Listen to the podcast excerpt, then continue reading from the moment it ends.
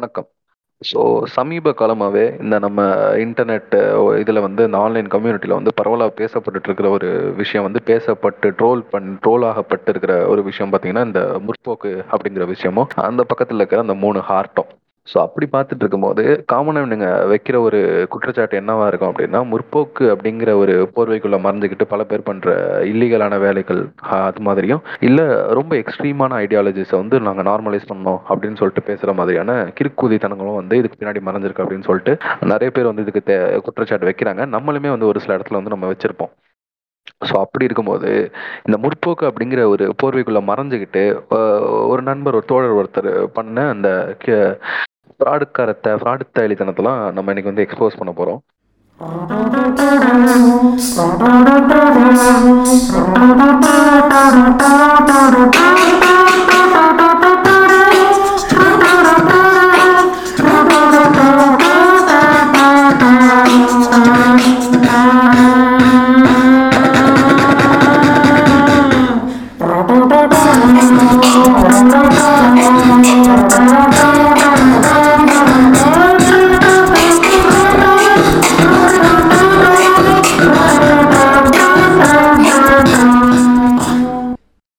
வணக்கம், நான் உங்கள் டிபிஎம். ஸோ இன்னைக்கு இது நம்ம கூட பேசுறதுக்காக நம்மளோட கிளார்க் கென்ட் இணைஞ்சிருக்காரு. வணக்கம் கிளார்க் கென்ட். வணக்கம். வணக்கம் டிபிஎம். நம்மளோட ஸ்லட்டன் இணைஞ்சிருக்காரு. வணக்கம் ஸ்லட்டன். வணக்கம். வணக்கம் டிபிஎம். வணக்கம் கிளார்க். வணக்கம் ஸ்லட்டன். அதுபோக நம்மளோட மாடர்ன் அகாட்சுகி பாட்காஸ்ட்லேருந்து ரிக் இணைஞ்சிருக்காரு. வணக்கம் ரிக். வணக்கம். வணக்கம் ப்ரோ. ஸோ நார்மலாக இந்த ஐடியாலஜி அப்படின்னு பார்க்கும்போது ஒரு 2 விதமான ஐடியாலஜி வந்து ஸ்ப்ளிட் ஆகும். Leftist ideology, rightist ideology, progressive இல்லை வந்து ரெட்ரோக்ரெசிவ் அப்படின்னு சொல்லிட்டு, இன்னும் சிம்பிளாக சொன்னால் முற்போக்கு பிற்போக்கு அப்படின்னு சொல்லிட்டு 2 ஐடியாலஜிஸ் வரும். ஸோ இந்த லெஃப்ட்டில் இருக்கிறவங்களாம் ப்ராக்ரெசிவாகவும் அந்த ரைட் சைடில் இருக்கிறவங்களாம் பிற்போக்காகவும் பேசிகிட்டு இருப்பாங்க. ஸோ இதுதான் வந்து காலங்காலமாக நடந்துட்டு இருக்கிற ஒரு ஐடியாலஜி கிளாஷு. ஸோ இப்போ முதல்ல நம்ம இந்த ரேஷனலிஸ்ட் ஃப்ரான்ஸ்ன்னு சொல்லிட்டு இந்த ஃப்ராடுத்தனத்தை யார் பண்ணா என்ன பண்ணான்லாம் பார்க்கறதுக்கு முன்னாடி முதல்ல இங்கே இவ்வளோ கிளாஷு, இங்கே இவ்வளோ ட்ரோல்ஸு, இதுன்னு போயிட்டுருக்கு. ஸோ நம்ம ஒரு கிளாரிட்டியோட ஸ்டார்ட் பண்ணலாம். ரேஷ்னலிசம்னா என்ன அப்படிங்கிறத நான் ஸ்லட்டன் கிட்டேன்னு ஸ்டார்ட் பண்ண விரும்புகிறேன். சொல்லுங்கள் ஸ்லட்டன், ரேஷ்னலிசம் அப்படின்னா என்ன? இந்த ட்ரோல்ஸை தாண்டி, இந்த கிளாஷை தாண்டி, இது எல்லாத்தையும் தாண்டி ஒரு காமன் மேனோட பார்வையில் ரேஷ்னலிசம்னா என்ன? ஓகே, அதாவது இப்போ நம்ம இந்த தமிழ் இன்டர்நெட் கம்யூனிட்டி வந்து வளர்ந்து வந்த அந்த காலகட்டங்களில் பார்த்தீங்கன்னா முதல்ல வந்து இருந்தது ஒரு என்டர்டெயின்மெண்ட்டுக்காகவும் ஒரு ஃபன்னுக்காகவும் தான் இந்த தமிழ் ஆன்லைன் கம்யூனிட்டி வந்து வந்துச்சு. ஃபேஸ்புக்காக இருக்கட்டும், இல்லை யூடியூபாக இருக்கட்டும், இல்லை மீம்ஸ் பேஜஸாக இருக்கட்டும், இது எல்லாமே வந்து ஒரு பொழுதுபோக்கு விஷயமாக தான் ஆரம்பிச்சிது. ஆனால் இந்த ரேஷ்னலிசம், முற்போக்கு அப்படின்ற ஒரு விஷயம் எங்கே ஆரம்பிச்சிது அப்படின்னா, சமுதாயத்தில் நடக்கிற பிரச்சனைகளை நிறைய பேர் வந்து வாய்ஸ் அவுட் பண்ண ஆரம்பித்தாங்க. அது வந்து பெண்களுக்கு நடக்கிற விஷயமா இருக்கட்டும், இல்லை வந்து ஆண்களுக்கு நடக்கிற விஷயமா இருக்கட்டும், எல்லா சமுதாய பிரச்சனையுமே வந்து அவங்க என்ன பண்ணாங்க, ஒரு இடத்துல நம்ம வந்து பேசணும், இதுக்கான பதில் நமக்கு கிடைக்கணும். ஏன்னா நம்ம தான் இந்த சமுதாயத்தை வந்து கட்டமைக்கிறதே வந்து மக்கள் தான். ஸோ அந்த மக்களுடைய பிரச்சனையை வந்து நம்ம பேச ஆரம்பிக்கணும் போது தான் இங்கே வந்து நிறைய பேரோட ஒப்பீனியன்ஸ் வந்து இங்கே ஷேர் பண்ணப்படுது. அது வந்து ஒரு ரேப் இஷ்யூவாக இருக்கட்டும், இல்லை வந்து ஒரு பொண்ணை வந்து அப்யூஸ் பண்ணுற விஷயமா இருக்கட்டும், இல்லை ஒரு சின்ன குழந்தைய அப்யூஸ் பண்ணுற விஷயமா இருக்கட்டும், எல்லா விஷயத்துலையுமே வந்து ஒரு ஒப்பீனியன்ஸ் வந்து ஷேர் பண்ண ஆரம்பிக்கிறாங்க. அந்த இடத்துல தான் வந்து இந்த முற்போக்கு அப்படின்ற ஒரு விஷயம் வந்து ஆரம்பிக்குது. இந்த முற்போக்கு அப்படின்ற ஒரு விஷயம் வந்து நீங்கள் ரொம்ப காம்ப்ளிகேட் பண்ணணும்னு அவசியமே கிடையாது. அதாவது ரேஷனலிசம் அதை வந்து ரொம்ப காம்ப்ளிகேட் பண்ணணும்னு அவசியமே கிடையாது. ஏன்னா வந்து இப்போ நீங்கள் ஜென்ரலாக கூகுளில் போயிட்டு வாட் இஸ் ரேஷனலிசம் அப்படின்னு நீங்கள் டைப் பண்ணிங்கனாலே உங்களுக்கு முதல்ல வரக்கூடிய ஆன்சர் என்னன்னா, rationalism is nothing but ethical and true ideology to be spoken. அதாவது எந்த ஒரு விஷயம் உண்மையாக இருக்கோ, எந்த ஒரு விஷயம் வந்து எத்திக்கலாக இருக்கோ, அதுதான் வந்து ரேஷனலிசம். நீங்கள் வந்து ரொம்ப இன்னுமே சிம்பிளாக சொல்லணும், சாரி ஃபார் த இன்டரப்ஷன், இன்னுமே சிம்பிளாக சொல்லணும்னா எந்த ஒரு விஷயம் வந்து லாஜிக்கலாகவும் ப்ராக்டிக்கலாகவும் இருக்கோ அதை பேசுறது தான் ரேஷனலிசம், இல்லையா? ஆமா, இங்க ரைட் சைட்ல பேசுற சூப்பர்ஸ்டிஷன்ஸ், இந்த டேபூஸ், இதெல்லாம் தாண்டி இதெல்லாம் வந்து பிராக்டிக்கலாவும் லாஜிக்கலாவும் என்னைக்குமே இருக்காது. ஆனா அதுக்கு பின்னாடி இருக்கிற பிராக்டிக்கல் திங்ஸையும் அதுக்கு பின்னாடி இருக்கிற கேவலமான விஷயங்களையும் எக்ஸ்போஸ் பண்றது மட்டும் தான் என்னைக்குமே லெப்டிஸ்ட் ஐடியாலஜி ரேஷனலிசமா இருந்திருக்கு, இன்ன வரைக்கும் இருந்துட்டு இருக்கு. அதான் நீங்கள் வந்து ஒரு லெஃப்டிஸ்டாக இருக்கணும், இல்லை நீங்கள் வந்து ஒரு ரேஷனலிஸ்டாக இருக்கணும்னு நீங்கள் வந்து ரொம்ப வந்து நான் வந்து ரொம்ப படிச்சிருக்கணும், நான் வந்து ரொம்ப பெரிய அறிவாளியாக இருக்கணும் அப்படின்லாம் எந்த அவசியமே கிடையாது. உங்களுக்கு நார்மலாக இருக்கிற அந்த 6th சென்ஸை யூஸ் பண்ணாலே போதும். இங்கே எது சரி, எது தவறு, எது நம்ம செய்யணும், எதை நம்ம செய்யக்கூடாது, எதை பேசணும், எதை பேசக்கூடாது, யாருக்கு வந்து இங்கே நம்ம யாருக்காக பேசணும், யாருக்கு அகென்ஸ்டாக பேசணும் அப்படின்ற ஒரு சின்ன ஒரு கிளியாரிட்டி இருந்தாலே போதும், நீங்களும் ஒரு ரேஷனலிஸ்ட் தான். நீங்கள் வந்து நான் வந்து பெரியார் புத்தகங்கள் எல்லாத்தையும் படிச்சிருக்கணும், அம்பேத்கர் புத்தகங்கள் எல்லாத்தையும் படிச்சிருக்கணும்னு அவசியமே கிடையாது. நீங்கள் உங்களுடைய காமன் சென்ஸை யூஸ் பண்ணி இங்கே எது சரி எது தவறுன்னு யோசிக்க ஆரம்பித்தாலே நீங்களும் ஒரு ரேஷனலிஸ்ட் தான். இப்போது நம்மளோட ஸ்லட்டன் சொன்ன மாதிரி இவ்வளோ தான் ரேஷனலிசம் அப்படிங்கிறது இவர் இவ்வளோ நேரமாக சொன்ன that was quite good definition. அதுதான் வந்து ரேஷனலிசம். ஆனால் இப்போ எந்த இடத்துல ரேஷனலிசம் வந்து பல பேரோட கண்ணுக்கு வந்து ஒரு தவறான விஷயமாகும். நமக்கே வந்து ஒருத்தன் பேசிட்டு இருக்கலாம், லூசு குதி மாதிரி ரேஷனல்னு சொல்லிட்டு லூசு குதி மாதிரி பேசிட்டு இருக்கான்னு. இதெல்லாம் எங்கே ஸ்டார்ட் ஆகுதுன்னா, இப்போ நம்மளால வடக்கில் இருக்கிற கம்யூனிசம், அதாவது இந்த நார்த் இந்தியாவில் இருக்கிற கம்யூனிசம் நம்மளால நம்ப முடியாது. அதுக்கு ரீசன் என்னன்னா, வடக்கில் இருக்கிற கம்யூனிசம்குள்ள நூலு பூந்து பல பல வருஷங்களாகுது.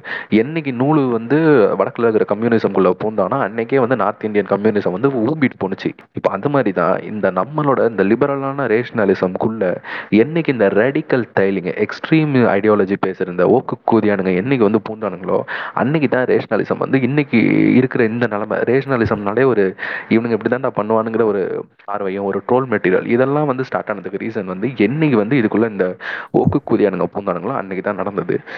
ஸோ அந்த மாதிரி இங்கே ரேஷனல் அப்படின்னு சொல்லிட்டு ரேஷனலிசம் ரொம்ப லிபரலாக ரொம்ப தெளிவாக பேசுகிற ஆளுங்க இங்கே இருந்துட்டு தான் இருக்காங்க. ஆனால் அதே நேரத்தில் தங்களோட சுய லாபத்துக்காக அடுத்தவங்களை எக்ஸ்ப்ளாய்ட் பண்ணுறதுக்காக ரேஷனல் அப்படிங்கிறதையும் இந்த ரேஷனலிசத்தை வந்து ஸ்டார்ட் பண்ண ஒரு சில the great leaders like Periyar, Ambedkar இவங்களோட நேமெல்லாம் வந்து தவறான ஒரு மாடரேஷன் ஒரு பிஸ்னஸ் டூலாக யூஸ் பண்ணுற சில சல்லிக்குதியானங்கள்லாம் இருக்கிறதுனால இன்றைக்கி ரேஷனலிசம் வந்து இந்த நிலைமையில் இருக்குது. ஸோ இப்போ நம்ம என்ன பண்ண போகிறோம்னா, அந்த வரிசையில் நம்ம ஆல்ரெடி நம்மளை மாடர்ன் அக்காட்ஸ்கி கூட வந்து நம்ம ஒரு பாட்காஸ்ட் பண்ணியிருக்கோம். நீங்கள் இந்த ரெக்கார்டிங்கை வந்து நீங்கள் கேட்டுட்ருக்கிற அந்த டைமில் அந்த நாங்கள் பண்ண அந்த மாடர்ன் அக்காட்ஸ்கி கூட பண்ண எக்ஸ்போசிங் த ஒர்க்ஸ் அப்படின்னு சொல்லிட்டு ஒரு பாட்காஸ்ட் பண்ணியிருப்போம். அது வந்து ரெக்கார்டிங்லாம் முடிஞ்சு கம்ப்ளீட் ஆகி அப்லோட் ஆகிற நிலமையில தான் இருக்கும். ஸோ நீங்கள் வந்து கண்டிப்பாக அதை வந்து கேட்கலாம். ஸோ அதில் பேசினது நம்ம வந்து ரொம்ப தெளிவாக சொல்லியிருப்போம். இப்போ நம்ம சொன்ன மாதிரி ரேஷனலிசம்னா என்ன ஆரம்பிச்சு இவங்க ஒர்க்ஸ் யார் இவங்களை பற்றிலாம் தெளிவாக சொல்லியிருப்போம். ஸோ நான் அதை பற்றி இப்போவே எக்ஸ்பிளைன் பண்ண விரும்பல. நம்ம ஸ்ட்ரைட்டாக கண்டென்ட்குள்ளே வருவோம். இந்த ஒர்க்ஸ் நான் சொன்ன மாதிரி இவங்க உள்ளே வந்ததுக்கப்புறம் ரேஷனலிசம் வந்து தன்னோட ட்ராக்கே மாதிரி வேற ஒரு திசையில் போயிட்டு இருக்குது. எதெல்லாம் நார்மலைஸ் பண்ணுங்கிற ஒரு விவஸ்தை புண்டை இல்லாமல் ரேஷனல் அப்படிங்கிற ஒரு வேர்டே இல்லாமல் போயிடுச்சு. ஸோ இப்போது நான் சொன்ன மாதிரி நம்ம இப்போ இன்றைக்கி என்ன பார்க்க போகிறோம் அப்படின்னா, இந்த நான் வந்து ரேஷனலிஸ்ட் தோழி, நான் வந்து ஃபெமினிஸ்ட் தோழி, பெண்களின் விடுதலைக்காக நான் பாடுபடுவேன் தோழி அப்படின்னு சொல்லிட்டு தன்னை ஒரு புளுத்தியாக ஒரு ரேஷனல் புளுத்தியாக காட்டிக்கிட்ட ஒரு புண்டம் அவன். அந்த புளுத்தி வெளியே புளுத்துறதுக்கு பின்னாடி அவன் என்னென்ன வேலை புண்டை பண்ணான், எத்தனை பொண்ணுங்களை அப்யூஸ் பண்ணான், எத்தனை பொண்ணுங்களை வந்து ஏமாத்திருக்கான், எத்தனை பொண்ணுங்களை வந்து விக்டிம் ஆக்கியிருக்கான் அப்படின்னு சொல்லிட்டு தான் நம்ம வந்து இன்னைக்கு பார்க்க போகிறோம். இப்போ நம்மளோட அந்த அபியூசர் குதியானை பற்றி நம்ம தெளிவாக சொல்லணும்னா, இவன் யாருன்னா ஒரு நார்மலான ரேஷனல்னு அவனை காமிச்சுக்கிட்டவங்க கூட இல்லை. இந்த நார்மலாக நமக்கு தெரியும் இந்த எஸ்ஆல் மென் அப்படின்னு சொல்லிட்டு ஒரு டேக் வந்து ரொம்ப இதாக போயிட்டுருக்கோம். எல்லா ஆண்களுமே வந்து தப்பானவங்க தான், தவறானவங்க தான், சான்ஸ் கிடைச்சா செய்கிறவங்க தான் அப்படின்னு சொல்லிட்டு ஒரு டேக் போயிட்டுருக்கோம். நம்ம இதை பற்றிலாம் அந்த பாட்காஸ்ட்டில் நம்ம தெளிவாக சொல்லியிருப்போம் மாடர்ன் அக்காட்ஸ்கியோட பாட்காஸ்ட்டில். இருந்தாலும் இப்போ இவன் இந்த மாதிரி ஆளுங்கன்னா பொண்ணுங்க ஒரு சைடு வந்து எஸ்ஆல் மென் இல்லை ஆம்பளைங்க தவறானவங்கன்னு சொல்லிட்டு இருக்கும்போது இந்த குதியான் உள்ள பொண்ணு செருப்படி பதிவு தோழி, கரெக்டாக சொன்னீங்க தோழி, எஸ்ஆல்மென் தோழி, நானும் ஆம்பளை தான் தோழி, நானே சொல்கிறேன் தோழி, எல்லா ஆண்களும் தவறானவங்க தான் தோழி, நானுமே வந்து தவறானவன் தான் தோழி, வாய்ப்பு இருக்குது தோழி, நானுமே பொட்டென்ஷியல் ரேபிஸ்ட் தான் சொல்லிட்டு அங்கேயே அவன் ஹிண்ட் கொடுத்துருக்கிறான். நம்பியிருக்கணும் நீங்கள் அங்கேயே நம்பி ஏமாத்திட்டாங்க. ஆமா, அவன் அங்கேயே ஹிண்ட் கொடுத்துருக்கான், ஆமண்டி முண்டை நானும் பொட்டென்ஷியல் ரேபிஸ்ட் தாண்டி ஒழுங்கு புண்டையாடுறேன்னு சொல்லிட்டு. ஆனால் வந்து அன்ஃபார்ச்சுனேட்லி அதை வந்து அவ்வளோ தெளிவாக யாரும் புரிஞ்சிக்கல. அதனால தான் இன்னைக்கு வந்து அவன் இத்தனை அப்யூஸ் இத்தனை விக்டிம்ஸ் ஆஃப் அவன் கிரியேட் பண்ணி வச்சிருக்கான். ஓகே, ஸோ நம்ம டைம் வேஸ்ட் பண்ணோம்னா நம்ம ஸ்ட்ரைட்டாக போயிடலாம். நம்ம இது எங்கேருந்து ஸ்டார்ட் ஆனிச்சு, எப்படி வந்துச்சு, இது எல்லாத்தையும் பற்றி நான் ரொம்ப தெளிவாகவே ஒரு ஸ்டோரி மாதிரியே நான் நரேட் பண்ணுறேன்னு வச்சுக்கோங்களேன். ஸோ ஒரு மெசேஜ் வருது நமக்கு, என்ன ஒரு விக்டிம் கிட்டேருந்து ஒரு மெசேஜ் வருது. என்ன மெசேஜ் அப்படின்னா, இந்த மாதிரி எனக்கு உங்களோட ஹெல்ப் வேணும் அப்படின்னு சொல்லிட்டு. ஸோ நார்மலாக கேட்குறது தான். நாங்கள் என்ன நினச்சோன்னா, ஸோ ஏதோ யூடியூப் வீடியோ ஸ்டார்ட் பண்ணியிருப்பாங்க, ஸோ அதை ஷேர் பண்ணி கொடுங்க அந்த மாதிரி கேட்பாங்க வழக்கமாக. ஸோ அந்த மாதிரி இது ஏதோ ஒன்று அப்படின்னு நினச்சிட்டே இருக்கும்போதே அடுத்த மெசேஜ் வருது. என்னென்னா, இந்த மாதிரி ஒருத்தன் இன்ஸ்டாகிராமில் நியூட் பிக்ஸ் எல்லாம் வந்து பொண்ணுங்கக்கிட்ட வாங்கிடலாம், பொண்ணுங்கிட்ட செக்ஸ் சேட் பண்ணிடுறான், நியூட் பிக்ஸ் எல்லாம் வாங்கிட்டு விட்டுட்டு போயிடுறான், இவனை வந்து எக்ஸ்போஸ் பண்ணணும், இவனால் வந்து விக்டிம்ஸ் வந்து நிறைய பேர் இருக்காங்க அப்படின்னு வந்துட்டு சொல்கிறாங்க. ஸோ நாங்கள் ஃபஸ்ட்டு இதை வந்து எப்படி சொல்கிறது, இதை எக்ஸ்ட்ரீமாக நாங்கள் எடுக்கல, சீரியஸாக எடுக்கல அப்படிலாம் கிடையாது. இருந்தாலும் இது கேஷுவலாக நடக்கிற ஒரு விஷயம். ஏன்னா இப்போது ஆன்லைன் கம்யூனிட்டியில் நம்ம ரீசெண்டாகவே பார்த்துட்ருப்போம், இது ரெகுலராக நடக்கிற ஒரு விஷயம். செக்ஸ்டிங் பண்ணிவிட்டு, டிக் பிக் அனுப்பிட்டு, நியூட் பிக்ஸ் வாங்கிட்டு ஓடுறது. ஸோ இதனால் நாங்கள் என்ன பண்ணோன்னா, ஓகேங்க, நாங்கள் என்ன நினச்சோம், இவன் வந்து ஒரு நார்மி ஒரு சங்கீத் தைலியாக இருப்பான், இல்லை தம்பி தைலியாக இருப்பான், வழக்கம் போல இவனை ஓக்குற மாதிரி ஓத்துடலாம் அப்படின்னு சொல்லிட்டு, ஓகேங்க நீங்கள் யார் என்னன்னு சொல்லுங்கள், நாங்கள் வந்து எக்ஸ்போஸ் பண்ணிடுறோம்னு சொல்லிட்டு நாங்கள் ரொம்ப ரொம்ப சிம்பிளாக ரிப்ளை பண்ணோம். ஆனால் அதுக்கப்புறம் அவங்க சொன்ன விஷயங்கள் தான் வந்து ரொம்ப திடுக்கிடும்படியாக இருந்துச்சு. அவங்க என்ன சொன்னாங்கன்னா, நீங்கள் வந்து இப்போ நான் சொல்கிறது யாருன்னு நினச்சிங்கன்னு எனக்கு தெரியல, ஆனால் நான் சொல்கிறது யாருன்னா உங்களுக்கு ரொம்ப நல்லா தெரிஞ்சவன், ரேஷ்னலிஸ்ட் அப்படின்னு சொல்லிக்கிட்டு அப்படிங்கிற மாஸ்க்குள்ளே சுற்றிட்டு இருக்கிற ஒருத்தன், அவன் வேறு யாரும் இல்லை, டிகே திராவிட கண்ணாளன் அப்படின்னு சொல்லிட்டு சொல்கிறாங்க. இந்த திராவிட கண்ணாளன் அப்படிங்கிற பேஜ் மேலே ஏதாவது ஒரு ஐடியா இருக்கா இருக்கு? அதான் ரேஷனலிசம் பேசுகிற மாதிரி, இந்த பெரியார் இதெல்லாம் பேசுகிற மாதிரி தெரியும், பார்த்துருக்கேன், ஆனால் எதுவும் ஐடியா இல்லை எனக்கு அந்த பேஜ், ஆனால் பார்த்துருக்கேன் நான். ஓகே, ஸோ தோழர் திராவிட கண்ணாளன் வந்து எப்படின்னா, நான் சொன்ன இந்த கேட்டகரியில் தான் வருவார். எப்படி சொல்கிறது, ரொம்ப வந்து ரேஷனலாக எக்ஸ்ட்ரீம் போக்காக இருக்கிறது, ரொம்ப ரேஷனலாக பேசுகிறேன் அப்படின்னு சொல்லிட்டு பேசுகிறது, இந்த எஸ்ஆல்மெண்ட் ஆகட்டும், அந்த பாலிகாமி இதுக்கெல்லாம் ஊம்பு கொடுத்துட்டு இருந்த ஒரு ஆள் அவர். ஸோ இன்னைக்கு நம்ம வந்து தூக்கி போட்டு ஓக்க போகிறது அவரை தான். ஏன்னா நண்பர் வந்து பல வேலைகள் பண்ணியிருக்காரு திராவிட கண்ணாளன். ஒரு நிமிஷம் லிட்ரலி ஷாக்டு.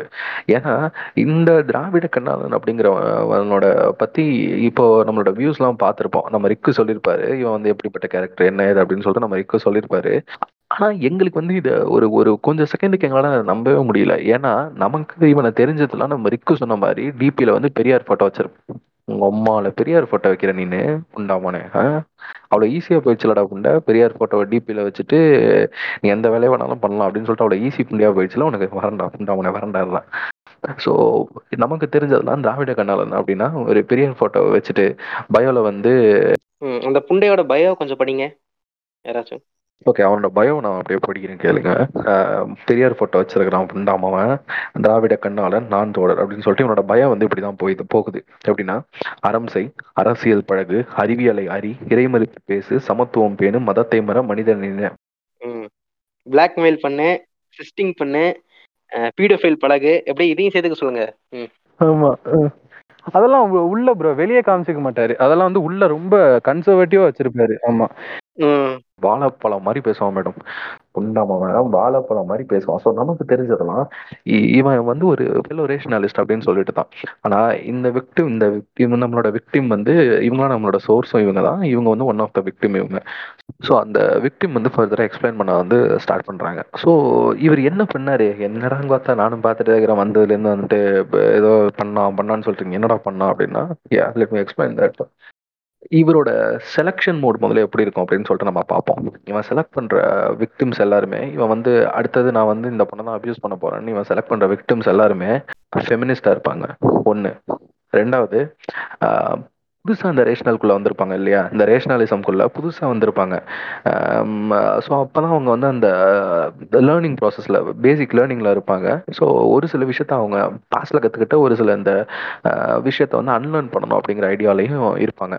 மூணாவது, பாஸ்ட் ட்ராமாவில் இருக்கிறவங்க, இதுக்கு முன்னாடி ஒரு பிரேக்கப்போ இல்லை இதுக்கு முன்னாடி ஏதோ ஒரு ஃபேமிலி இஷ்யூஸோ அந்த மாதிரி பாஸ்ட் ட்ராமாவில் இருக்கிறவங்க. ஏன்னா இவனோட மேனிப்புலேஷனுக்கு விடுறது வந்து அவங்க தான் ஈஸியாக விடுவாங்கன்னு சொல்லிட்டு இவன் ஒரு கணக்கு வச்சுருக்கிறான். ஸோ பாஸ்ட் ட்ராமாவில் இருக்கிறவங்க. நாலாவதா ஒரு முக்கியமான விஷயம், ரொம்ப சென்சிட்டிவான விஷயம் இது என்னன்னா, எங்களுக்கு தெரிஞ்சு ஒரு 10 விக்டிம் இருக்காங்க. ஓகேவா, எங்களுக்கு தெரிஞ்சு எவிடன்ஸோட இவன் அபியூஸ் பண்ண விக்டிம்ஸ் வந்து 10 பேர், எனக்கு தெரிஞ்சு மட்டுமே 10 பேர் எவிடன்ஸோட இருக்கிறது 10 பேர். அதில் மினிமம் 2லேருந்து 3 பேர் கண்டிப்பாக வந்து மைனர் பண்ணுங்க, ஸ்கூல் படிக்கிற பண்ணுங்க. So he is a typical paedophile இல்லைங்களா, கண்டாரவழி இல்லையா, அவன் ரேஷனலிசம் பேசிட்டு ஸோ இந்த பெரியார் போட்டோ போட்டுட்டு வீடியோ ஃபைல் இது பண்ணிட்டு இருக்கான் இல்லையா. ஆமா ஆமா. ஸோ இப்போ ஒரு பீடோ ஃபைல் பண்ணாம ஓகே. ஸோ இதெல்லாம் தாண்டி இவங்க என்ன பண்ணா, ஸோ இவனோட செலெக்ஷன் கேட்டகரிஸ் வந்து இதுதான், ஃபெமினிஸ்டாக இருக்கணும், புதுசாக ரேஷனலிசம்குள்ளே வந்தவங்களாக இருக்கணும். ஏன்னா அவங்களுக்கு அவ்வளோ தெளிவான ஐடியாலஜி இருக்காது, இப்போ தான் அவங்க எல்லாத்தையும் கற்றுட்டு இருப்பாங்க.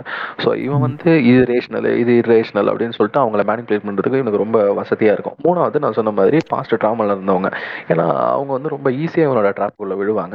நாலாவது மைனர் பண்ணுங்க, ஏன்னா மோஸ்ட்லி அடல்ட்ஸ் வந்து கொஞ்சம் தெளிவாக இருப்பாங்க, பட் ஆனால் மைனர்ஸ் வந்து அவ்வளோ தெளிவாக இருக்க மாட்டாங்க. அதனால தான் நம்ம இண்டீட் அவங்கள வந்து அண்டர் 18 அடல்ட் இல்லை மைனர் அப்படின்னு நம்ம வந்து டேர்ம் பண்றோம். சோ இவனோட செலக்ஷன் கேட்டகரிஸ் இதுதான். சோ சோ இது இவன் என்ன பண்ணனா அப்படின்னு சொல்லிட்டு நம்ம வந்து பார்ப்போம். சோ ஒரு குரூப் இருக்கு, ஓகேவா, இன்ஸ்டாகிராம்ல அப்படின்னு சொல்லிட்டு ஒரு குரூப் இருக்குது. அந்த குரூப் வந்து ஒரு ஃப்ரெண்ட்லியான ஒரு குரூப் அப்படின்னு சொல்லிட்டு இவங்க சொல்லிக்கிறாங்க. எந்த எக்ஸ்ட்ரீம் வரைக்கும் அந்த குரூப் போணுச்சு அப்படின்னு எனக்கு தெரியல.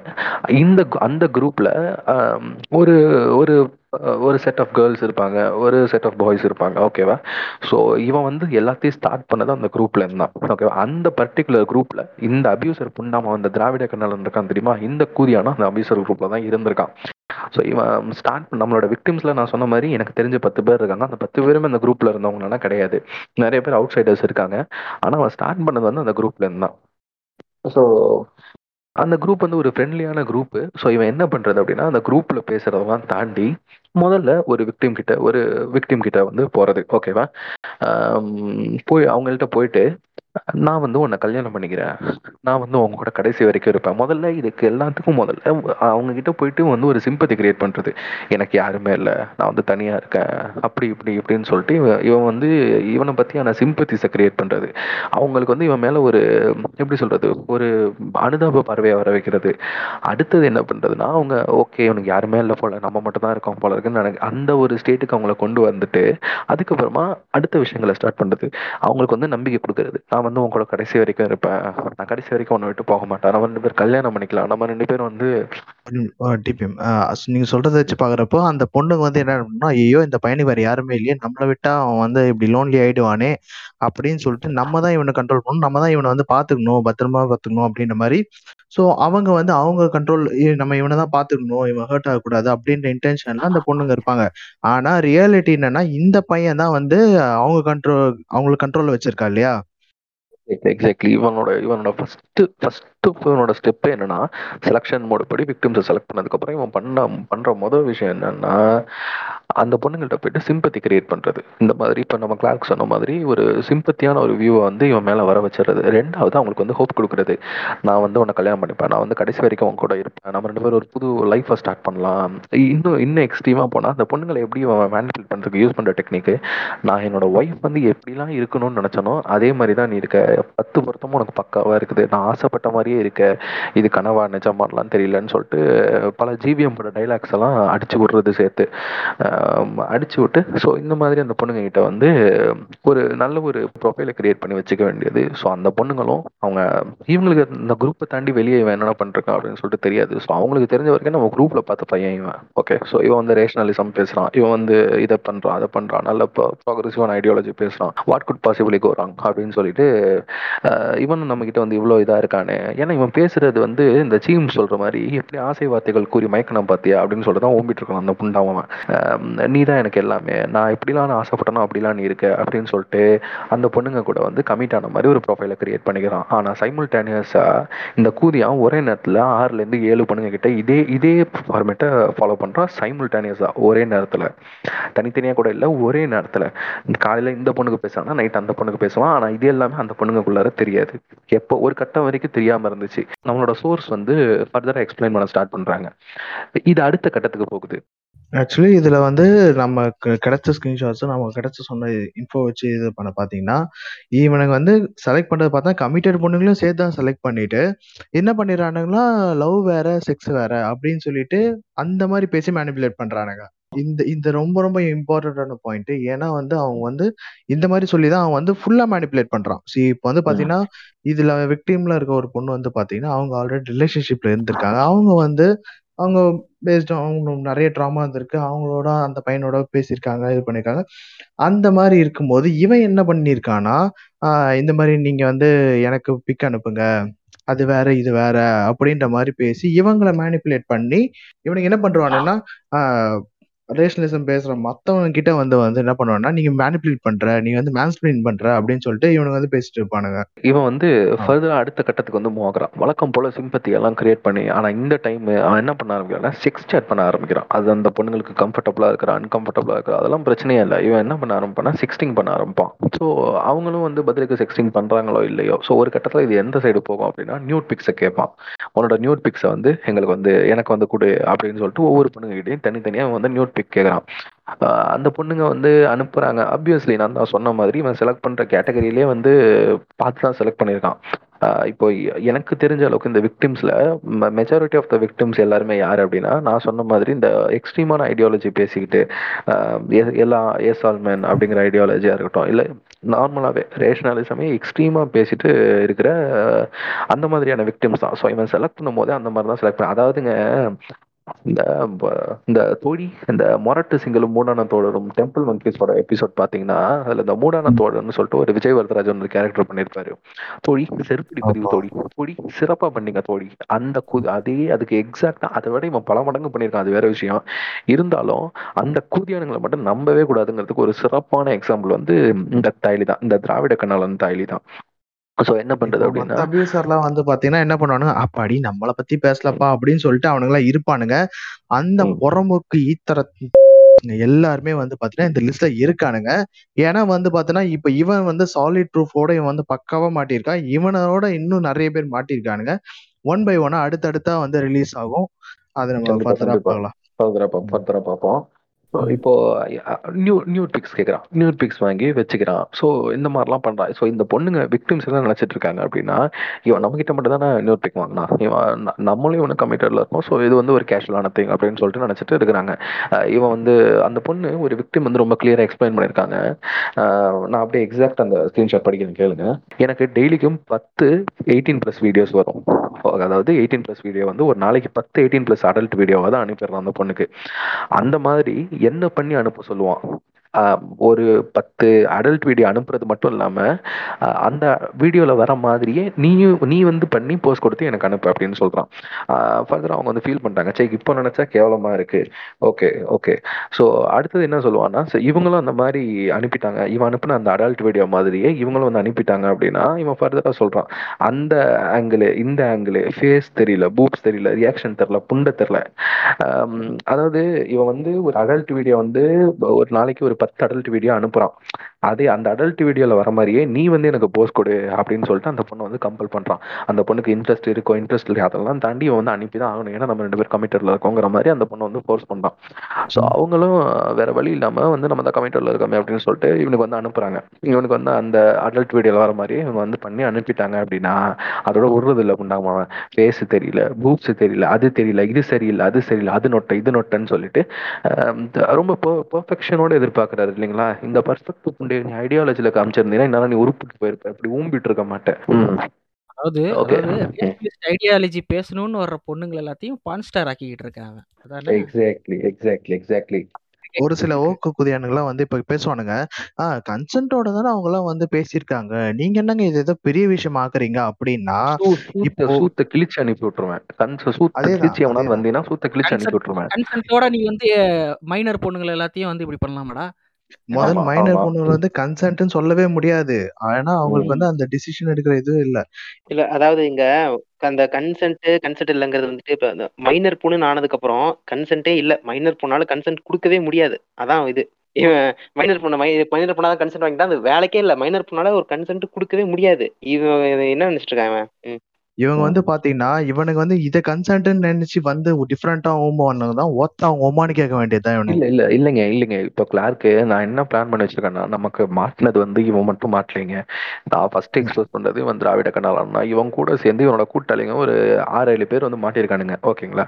ஸோ நம்ம ஃபர்தரா அடுத்தடுத்த புண்டாமவனே வீடியோ பார்த்துட்டு இருந்தீங்கன்னா உனக்கு தெரியும், நீ அந்த வேலையை பண்ணியிருந்தீங்கன்னா நீயாவும் இருக்கலாம், கண்டிப்பா இருப்ப. ஓகேவா. வீடியோ பார்த்துட்டு இருக்கனா அடுத்தது ஒன்னதான் ஓக்க போறோம். ஸோ பார்த்துட்டு இருந்தீங்கன்னா கேட்டுக்கோ. ஸோ இவன் மட்டும் மாட்டல, நம்ம கூட இவன் கூட சேர்ந்து ஒரு 6-7 பேர் வந்து தெளிவாக மாட்டிருக்கானுங்க.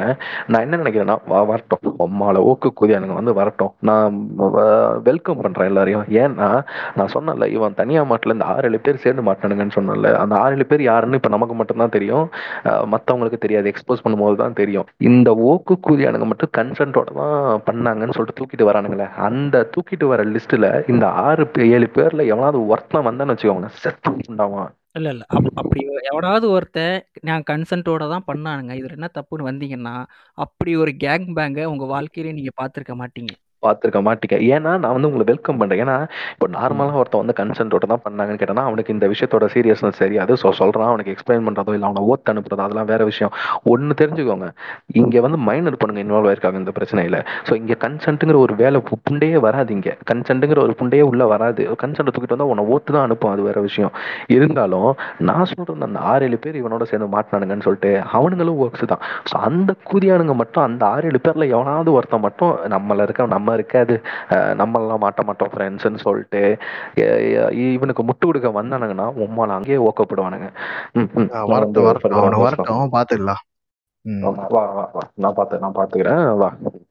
அதாவது இவனுங்க இந்த பொண்ணுங்க கிட்ட முதல்ல பேச ஆரம்பிக்கும் போது அவங்க நம்பிக்கையை எப்படி அவங்க சம்பாதிக்கிறாங்க பாரு.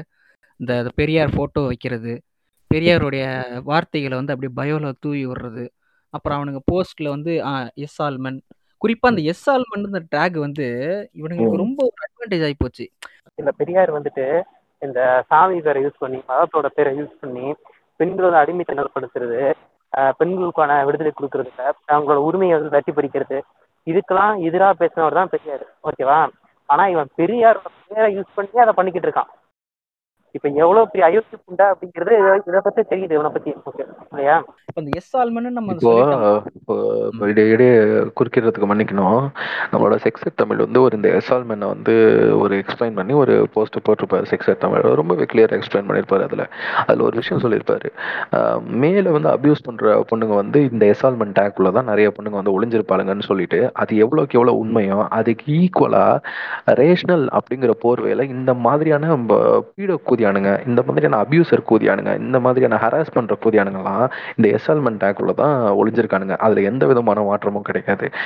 ஆமாம் தோழி, செருப்படி பதிவு தோழி, நீங்க சொல்றது கரெக்ட் தான் தோழி. நானுமே வந்து ஒரு பொட்டன்ஷியல் ரேபிஸ்ட் தான் தோழின்னு சொல்ற கூதியானுங்க பல பேர் இந்த எஸ்ஆல்மெண்ட் ஆக்குள்ள தான் ஒளிஞ்சிருக்கானுங்க. சொல்லுங்க சிலட்ட. ஏன்னா இந்த நார்மி தாயலிகள்லாம் நம்ம பார்க்குறோம், எத்தனையோ பேரை பார்க்குறோம். அவனுங்கெல்லாம் வந்து ஒரு பொண்ணை அப்ரோச் பண்ணும்போது அவங்களுக்கு ஒரு தயக்கம் இருக்கும், ஒருவேளை நம்ம மாட்டிக்கிட்டோம்னா என்ன ஆகும் அப்படின்னு. ஆனால் இந்த ரேஷனலிஸ்ட் பேசுகிற இந்த கூதியானுங்களுக்கு ஒரு துளி கூட பயமே இருக்கிறது இல்லை. ஏன்னா அவனுக்கு யூஸ் பண்ணுற டேகே வந்து இந்த எஸ்ஆல்மென்னு பெரிய. ஏன்னா நம்ம பெரியார் ஃபோட்டோ வச்சுருக்கோம், நம்ம வந்து ரேஷனலிசம் பேசுகிறோம், நம்ம வந்து அந்த பொண்ணுங்களை ஈஸியாக நம்ம போய் அப்ரோச் பண்ணிடலாம், கன்சென்ட்டை பற்றி ஈஸியாக நம்ம பேசிடலாம், அந்த செக்ஷுவல் ரிலேஷன்ஷிப் பற்றி நம்ம அந்த பொண்ணுங்ககிட்ட ஈஸியாக ஓப்பன் அவுட் ஆகிட்டோம்னா அந்த பொண்ணுங்களுக்கு வந்து நம்ம மேலே நம்பிக்கை வந்துடும் அப்படின்ற ஒரு துளி கூட அவங்கள்ட்ட தயக்கமே காட்டுறது இல்லை. அந்த தயக்கம் இல்லாமல் அந்த பொண்ணுங்ககிட்ட வந்து அவ்வளோ சகஜமாக பழகுறானுங்க. எடுத்த உடனே வா செல்லும், வா தங்கம், இப்படி வந்து ஆசை வார்த்தைகள் காட்டுறது, வாழைப்பழம் மாதிரி பேசுறது. அப்புறம் வந்து அந்த பொண்ணுங்ககிட்ட உனக்காக நான் இருக்கேன், உன்னோட ட்ராமா வந்து என்கிட்ட நீ ஷேர் பண்ணு, நான் இருக்கேன் உனக்கு, எந்த ஒரு டைம்லயும் நீ வந்து என்கிட்ட வந்து பேசலாம், ஒரு சின்ன மெசேஜ் போடு, நான் இருக்கேன் உனக்கு அப்படின்னு சொல்லி அவனுக்கு அந்த அதாவது ஒரு நார்மல் ஒரு தயக்கத்துல இருக்க பொண்ணு கூட இவங்க பேசுற வார்த்தையை கேட்டா அவங்களுக்கு வந்து அந்த தயக்கம் போயிட்டு, ஓ இவன் வந்து இவ்வளோ ரொம்ப ரொம்ப கைண்டா இருக்கானே, இவன் வந்து இவ்வளோ ஸ்வீட்டா பேசுறானே அப்படின்னு சொல்லிட்டு அந்த பொண்ணுங்களுக்கே வந்து மேனிப்புலேட் ஆகி இவனை நம்ப ஆரம்பிச்சிடறாங்க. இது வந்து நான் வந்து பிளேம் பண்றேன்னு நினைக்காது, ஏன்னா நான் வந்து விக்டிம் பிளேம் பண்ணல. ஏன்னா இது வந்து எந்த அளவுக்கு ஒரு டாக்ஸிக்கா மாறிக்கிட்டு இருக்கு இந்த கரண்ட் சுச்சுவேஷன்ல. ஒரு ஐடியாலஜி, ஒரு சோசியல் ஐடியாலஜி வந்து எந்த அளவுக்கு ஒரு டாக்ஸிக்காக மாத்துறான்றதான் நான் சொல்லிட்டு இருக்கேன். இது வந்து ஒரு பெண்களுக்காக பேசுறேன் அப்படின்ற ஒரு டேகை வச்சு அந்த பொண்ணுங்களே வந்து மயக்கி அந்த பொண்ணுங்களே வந்து அபியூஸ் பண்றான்.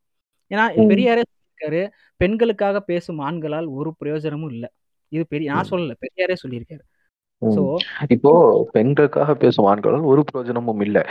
இதை தாண்டி பியாண்ட் தட் வந்து உனக்கு ஃபெமினிசம் அப்படிங்கிறது வந்து நீ ரேஷனலிசம் பேசுற. ஸோ அதில் வந்து ஃபெமினிசம் அப்படிங்கிறது உனக்கு ரேஷனலாக தெரியுதுன்னா தாராளமாக பேசு, அதில் எந்த தப்பும் கிடையாது. ஆனால் பிரச்சனை எங்கே ஸ்டார்ட் ஆகுதுன்னா, ஃபெமினிசம் பேசுகிறேன் அப்படிங்கிற பேரில் நீ அந்த ஃபெமினிசம் யூஸ் பண்ணி அதை ஒரு டூலாக யூஸ் பண்ணி பொண்ணுங்களை வந்து மேனிப்புலேட் பண்ணுறதுக்கு நீ யூஸ் பண்ணும்போது தான் அது வந்து ரொம்ப எக்ஸ்ட்ரீமாக போகுது இல்லையா. ஒரு எப்படி சொல்கிறது, ஒரு ஸ்டீரியோடைபிக்கலான ஒரு ஐடியாலஜியை வந்து ஒரு லெஃப்டிஸ்ட் ஐடியாலஜியை ஒரு ஸ்டீரியோடைபிக்கல் ஐடியாலஜியா மாத்துது இல்லையா. Correct correct correct correct. அந்த ரேஷனலிசம்ன்ற அந்த ஒரு டேர்ம் இவங்களுக்கு ஏற்ற மாதிரி ஃபிளெக்சிபிள் ஆக்கிக்கிறானுங்க. இப்போ இந்த இடத்துல நீங்க கொஞ்ச நாள் முன்னாடி நீங்க ரீவைண்ட் பண்ணி பாத்தீங்கன்னா வந்து பாலியமரஸை பத்தி நம்ம வந்து பேசிட்டு இருந்தோம், வைரலா பேசிட்டு இருந்தோம். அந்த பாலியமரஸ் ஒரு விஷயமே வந்து இந்த ரேஷனாலிட்டியோட ஒரு ஃபிளெக்சிபிலிட்டி தான். அந்த ரேஷனல் பீப்புள், அந்த ஓக் பீப்புள் வந்து அவங்களுக்கு ஏற்ற மாதிரி இதை ஃபிளெக்சிபிளா மாத்துறதுனாலதான் இங்க இவ்வளவு பிரச்சனை நடக்குது. இப்போ இவனே வந்து ஏன் வந்து ஒரு ரிலேஷன்ஷிப்ல இருக்க பொண்ணுகிட்ட போயிட்டு பரவாயில்ல நீ அவன் கூட ரிலேஷன்ஷிப்ல இருக்கலாம் ஆனா என் கூட செக்ஸ்டிங் பண்ணலான்னு சொல்றது காரணம் என்ன? இந்த ஓக் ஸ்டைலிங்க வந்து நாங்க பாலியமரியை வந்து பேசுறோம், பாலியமரி வந்து நார்மலைஸ் பண்ண ட்ரை பண்றோம்னு சொல்லி இவனுங்க போட்ட விதை தான் அது. இவனுக்கு வந்து சாதகமா அமைஞ்சிருச்சு, இவனுக்கு சாதகமா அமைஞ்சு அவன் தைரியமா போய் ஒரு ரிலேஷன்ஷிப்ல இருக்க பொண்ணையே போய் அவன் அபியூஸ் பண்ற அளவுக்கு இவனுக்கு தைரியம் கொடுத்துருக்குன்னா அது காரணம் யாரு? இங்க இருக்க அந்த ஓக்கு தைலியை தான். இவனுங்க வந்து இஷ்டப்பண்டைக்கு வந்து நாங்கள் வந்து ரேஷனலிசம் பேசுகிறோம், நாங்கள் வந்து நார்மலைஸ் பண்ணுறோம், அதை நார்மலைஸ் பண்ணுறோன்னு பேசி இந்த மாதிரி ரேப்பிஸ்ட்டை வளர்த்துட்டு இருக்கிறானுங்க இவனுங்க. ஏன்னா ஒரு ஐடியாலஜிங்கிறது ஒரு முன்னேற்றத்தை நோக்கி தான் போகணுமே தவிர எந்த ஒரு விதத்துலையும் அது வந்து ஒரு பாதகமாக அமைஞ்சிடக்கூடாது. ஆனால் இவனுங்க என்ன பண்ணுறானுங்க, வாங்க நம்ம வந்து பாலியமரியை வந்து நார்மலைஸ் பண்ணுவோம், நம்ம வந்து ஓப்பன் செக்ஸை வந்து நம்ம வந்து நார்மலைஸ் பண்ணுவோம். நேற்று ஒருத்தன் ஒரு மீம்ஸ்ன்னு நினைக்கிறேன், அவன் பேர் எக்ஸாக்ட் ஞாபகம் இல்லை, அவன் வந்து நேற்று ஒரு குரூப்பில் வந்து ப்ரைவேட்டாக நான் வந்து ஏன் வந்து ப்ராஸ்டியூஷன் வந்து நம்ம ஏன் வந்து நார்மலைஸ் பண்ணக்கூடாதுன்னு பேசியிருக்கான். அதாவது என்னன்னா இப்போது அவனுங்க பேசுகிற அந்த ஒரு விஷயத்த இவனுங்க கேரி பண்ணி இவனுங்க வந்து இவனை குரூப்புக்குள்ளே வந்து அதை சர்க்குலேட் பண்ண ஆரம்பிக்கிறானுங்க. பாருங்கள் நீ வந்து நியூடிட்டியை நார்மலைஸ் பண்ணணும், இது ஒரு பெரியாரிஸ்டோ இது வந்து இதுக்கு காரணம் என்னன்னா அந்த ஓக்கு தயல்களை என்ன பண்ணுறானுங்க, நாங்கள் வந்து பெரியாரிஸ்ட்டு, பெரியாரோட வழியில தான் நாங்கள் வந்து இது எல்லாத்தையும் பண்ணுறோம், பாருங்கள் பெரியாரே வந்து இதெல்லாம் சொல்லியிருக்காரு அப்படின்னு அவனுக்கு கொடுக்குற தைரியம் தான் இவனுங்க அந்த குரூப்பில் அதை சர்க்குலேட் பண்ண ஆரம்பிக்கும் போது அந்த சின்ன பொண்ணுங்க அவங்க அந்த அந்த ஒரு அன்லேர்ன் பண்ணணும்னு அந்த ஒரு ஸ்டார்டிங் ஸ்டேஜில் இருக்க ஒரு பொண்ணுங்களுக்கு இது வந்து உண்மையிலே அவங்க மைண்டை வந்து ஒரு மேனிப்புலேட் பண்ணி எந்த அளவுக்கு வந்து ஓப்பன் அவுட் ஆக முடியுமோ அந்தளவுக்கு அவங்க ஓப்பன் அவுட் ஆகி இவங்களுக்குள்ளே வந்து ஒரு ரிலேஷன்ஷிப்பில் ஆரம்பித்து இப்போ செக்ஸ்டிங்கில் போயிட்டு நியூட்ஸ் வாங்கி வீடியோ காலில் வந்து நியூடாவா வீடியோ கால் பண்ணு அப்படின்ற லெவலுக்கு வந்து அந்த பொண்ணுங்களை வந்து இவனுங்க மேனிப்புலேட் பண்ணியிருக்கானுங்க. இது வந்து ஒரு சாதாரண ஒரு சின்ன விஷயம் கிடையாது. இது வந்து ப்ரீ பிளான்டாக ஒரு குரூப்பாக வச்சு நீ நீ நீ வந்து அந்த பொண்ணுக்கிட்ட பேசு, நான் வந்து இந்த பொண்ணுக்கிட்ட பேசுகிறேன் இப்படின்னு இவனுங்க வந்து ஒரு பிளான் பண்ணிவிட்டு அந்த ஃபோட்டோஸ் எல்லாம் வாங்கி இவனுங்களுக்குள்ளே சர்க்குலேட் பண்ணிக்கிறானுங்க. இதுதான் வந்து இப்போ நீங்க ஒரு விஷயம் சொல்லியிருந்தீங்க அப்படின்னு சொல்லிட்டு ஒருத்தர் வந்து ப்ராஸ்டியூஷனை வந்து லீகலைஸ் பண்ற மாதிரி ஒரு குரூப்ல வந்து பேசிட்டு இருந்தான் அப்படின்னு சொல்லிட்டு. ஸோ இவனுங்களுக்கு ஒரு பேசிக் அறிவு கொண்டே இருக்காது. இப்போ நம்ம ஊர்லயும் இந்த மற்ற டெவலப்டு கண்ட்ரீஸ்லயும் இந்த ஆர்கன் டொனேஷனு, இந்த ஆர்கன் டிரான்ஸ்ஃபர் இதெல்லாம் எப்பொழுதுமே வந்து ஒரு லீகல் டேர்ம்ஸால ரொம்பவே ப்ரொடெக்ட் பண்ணப்பட்டு இருக்கும். இல்லீகலா மட்டும்தான் இருக்கும் ஆர்கன் டொனேஷன், ஆர்கன் டிரான்ஸ்ஃபர். ஏன்னா இங்க வந்து ஆர்கன் தேவைப்படுறது வந்து ஒரு மெடிக்கலா நான் அந்த வியூவர் சொல்றேன், ஆர்கன் தேவைப்படுறது வந்து இங்க ரொம்பவே வந்து அதிகம் இருக்குது. ஓகேவா? சோ இந்த ஆர்கன் டொனேஷன் அப்படிங்கறத மட்டும் இந்த இல்லீகல் அப்படிங்கிற விஷயத்தை எடுத்தாங்கன்னா நிறைய பேர் வந்து பெனிஃபிட் ஆகுவாங்க, சாகுற நிலைமையில இருந்து பெனிஃபிட் ஆகுவாங்க, தப்பிச்சு பெனிஃபிட் ஆகுவாங்க. ஏன்னா ஒருத்தருக்கு வந்து ஆர்கன் தேவைப்படுது அப்படின்னா அந்த ஆர்கன் லிஸ்ட்டில் வந்து அவரோட பேரை போடணும், அதில் வந்து எத்தனாவது அவரோட லிஸ்ட்டு அவரோட நேம் இருக்குது அப்படிங்கிறத பொறுத்து தான் அவருக்கு வந்து ஆர்கன் கிடைக்குமா கிடைக்காதா அப்படிங்கிற ஒரு பிரச்சனை வரும். மோஸ்ட்லி வந்து ஆர்கன் கிடைக்காம, இது வந்து இல்லீகலாக இருக்கிற காரணத்தினால ஆர்கன் கிடைக்காம வந்து செத்துருவாங்க, நிறைய பேர் செத்துருவாங்க. ஆனாலும் இவ்வளோ பிரச்சனை இருக்கும் போதும் இங்கே வந்து ஆர்கன் டொனேஷனையும் ஆர்கன் டிரான்ஸ்ஃபரையும் வந்து இல்லீகல் தனியாக பண்ணக்கூடாது, ஒரு கவர்மெண்ட்டோட இது மூலமாக மட்டும்தான் பண்ணணும், ப்ரைவேட்டாக பண்ணக்கூடாதுங்கிறதுக்கு ஒரு ரீசன் என்னென்னா இதை நீங்கள் வந்து இல்லீகல்லேருந்து லீகலாக மாற்றும் போது ஆர்கன் டிராஃபிக்கிங்கிற ஒரு விஷயம் வந்து உள்ளே வரும், ரொம்ப தலை தூக்கி ஆடும். ஆர்கன் பிளாக் மார்க்கெட்டிங் அப்படிங்கிற விஷயம் தலை தூக்கி ஆடும். இப்போ இதனால் வந்து இன்னோசன்ஸ்லாம் வந்து ரொம்ப பாதிக்கப்படுவாங்க. இதனால் ஆல்ரெடி வந்து கிட்னி திருடுறது அப்படி இப்படின்னு சொல்லிட்டு நிறைய ரொம்ப ப்ரிடாமினெண்ட்டாக போயிட்டு இருந்துச்சு. பட் ஆனால் இந்த சுச்சுவேஷனில் இந்த லாஸ் எல்லாம் டைட் பண்ணதுக்கப்புறம் அந்த விஷயம்லாம் குறைஞ்சிருச்சு. ஸோ ஒரு கிளியரான வியூ என்னன்னா எந்த வித காரணத்துக்காகவும் ஆர்கன் அப்படிங்கிற ஒரு விஷயம் இன்னொருத்தரை காப்பாற்றுறதுக்காக தான் ஆர்கன் டொனேஷன் இருக்குது. ஆனால் அது இன்னொருத்தரை அஃபெக்ட் பண்ணக்கூடாது. இதை வந்து நம்ம லீகலாக வச்சோம்னா இன்னொருத்தரை அஃபெக்ட் பண்ணுங்கிற ஒரே காரணத்துக்காக தான் இதை வந்து இன்ன வரைக்கும் இவ்வளோ டிஃபெக்ட்ஸ் இருந்தாலும் ஆர்கன் டொனேஷனையும் ஆர்கன் டிரான்ஸ்ஃபரையும் வந்து இல்லீகலாக வச்சுருக்காங்க. அதே மாதிரி தான் செக்ஸ் ஒர்க்கர்ஸும் ப்ராஸ்டிடியூஷனும் அதே மாதிரி தான். அதுக்கு பின்னாடி நீ என்ன புண்டே வேணாலும் சொல்லு, நீ வந்து இதுக்கு இந்த பெனிஃபிட் இருக்குது, இந்த நீ என்ன புண்டே வேணாலும் நீ சொல்ல. ஆனாலும் இன்னும் ஒரு சில கண்ட்ரீஸில் வந்து நம்ம இந்தியா உட்பட பல கண்ட்ரீஸில் வந்து ப்ராஸ்டிடியூஷனை வந்து இல்லீகலாக வச்சுருக்காங்கன்னா செக்ஸ் டிராஃபிக்கிங் நடக்கக்கூடாது. இதை லீகலாக மாற்றும் போது செக்ஸ் டிராஃபிக்கிங் நடக்கும். இந்த செக்ஸ் டிராஃபிக்கிங்காக பல இன்னோசன்ட் பொண்ணுங்க வந்து அஃபெக்ட் ஆவாங்க. பழைய தேவதாசி முறைக்கு வந்து இழுத்துட்டு போக புண்டாமோன்னு நீ பிராகரசிங்கிற பேரில் நீ அட்வான்ஸாக போகிறதுக்கு வழி புண்டை சொல்கிறான்னா நீ வந்து 4000 வருஷம் பின்னாடி போகிறதுக்கு வழி புண்டை சொல்லிருக்கிற.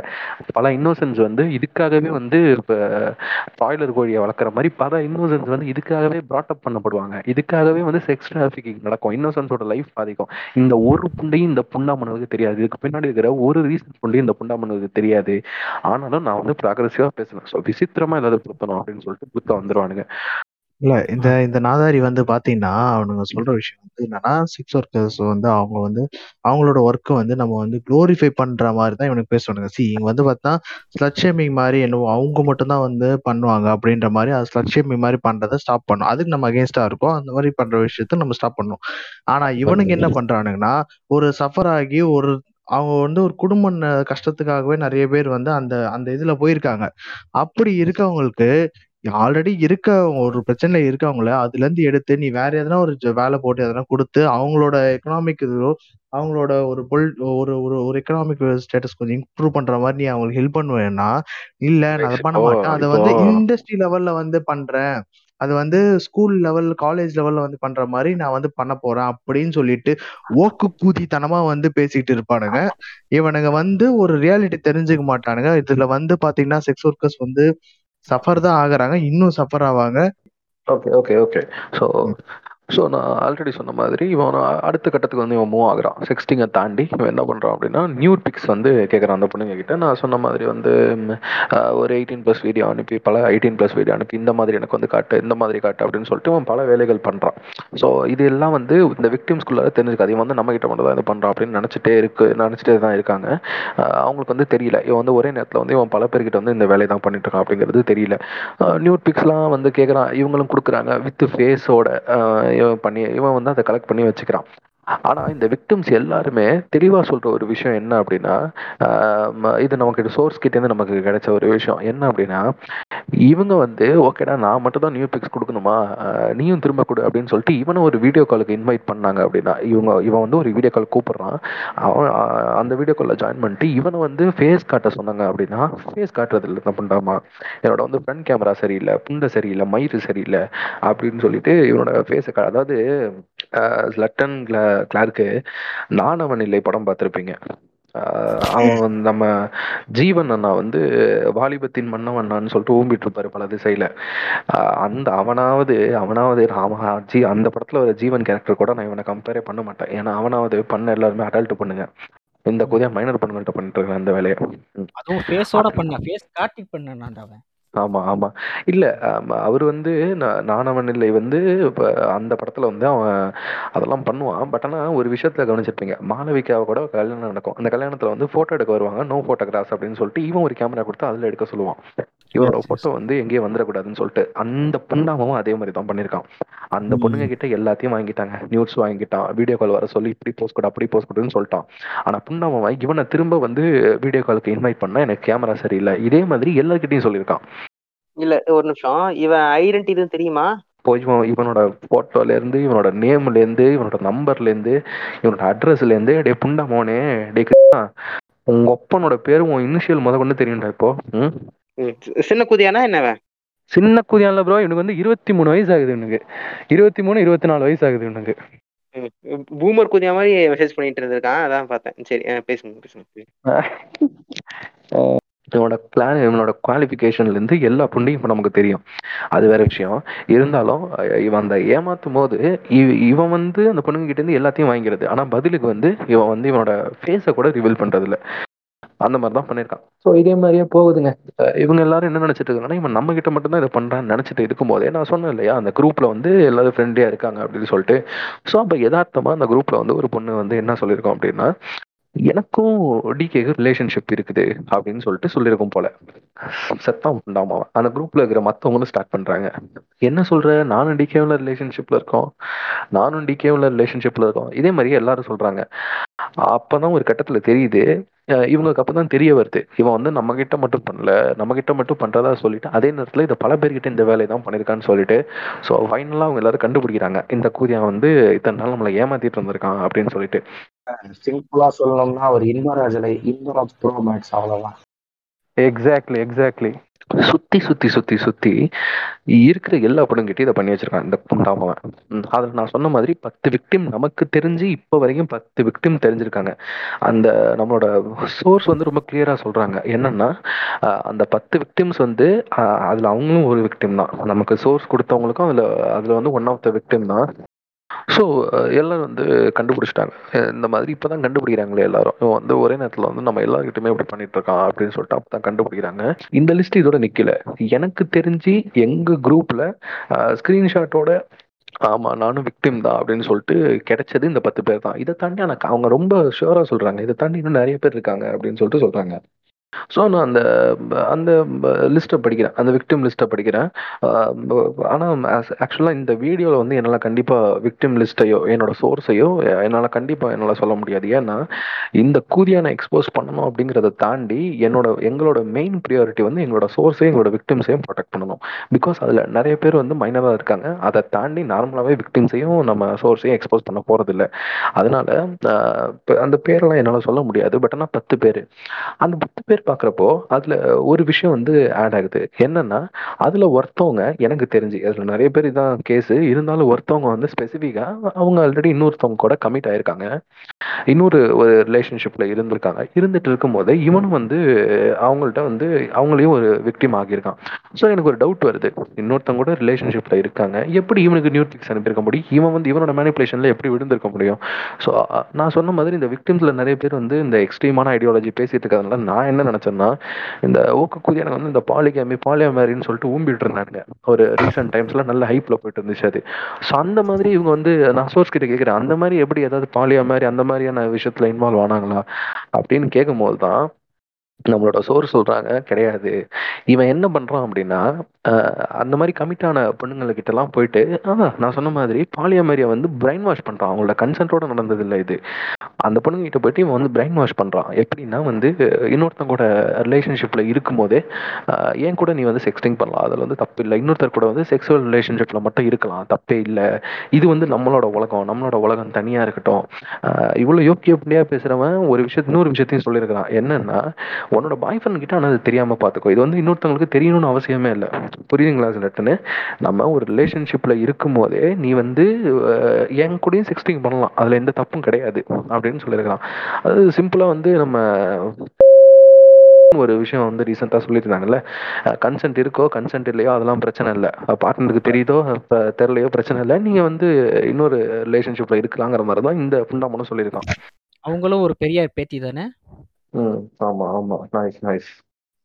அதாவது இந்த பெரியார்னு இவனுங்க வளைச்சு வளைச்சு வளைச்சு வளைச்சு பாவம் அந்த பெரிய அந்த மனுஷன் மட்டும் இருந்தானே உயிரோட இருந்தான்னா களி ரெண்டா ஆளு பிடிப்பாரு.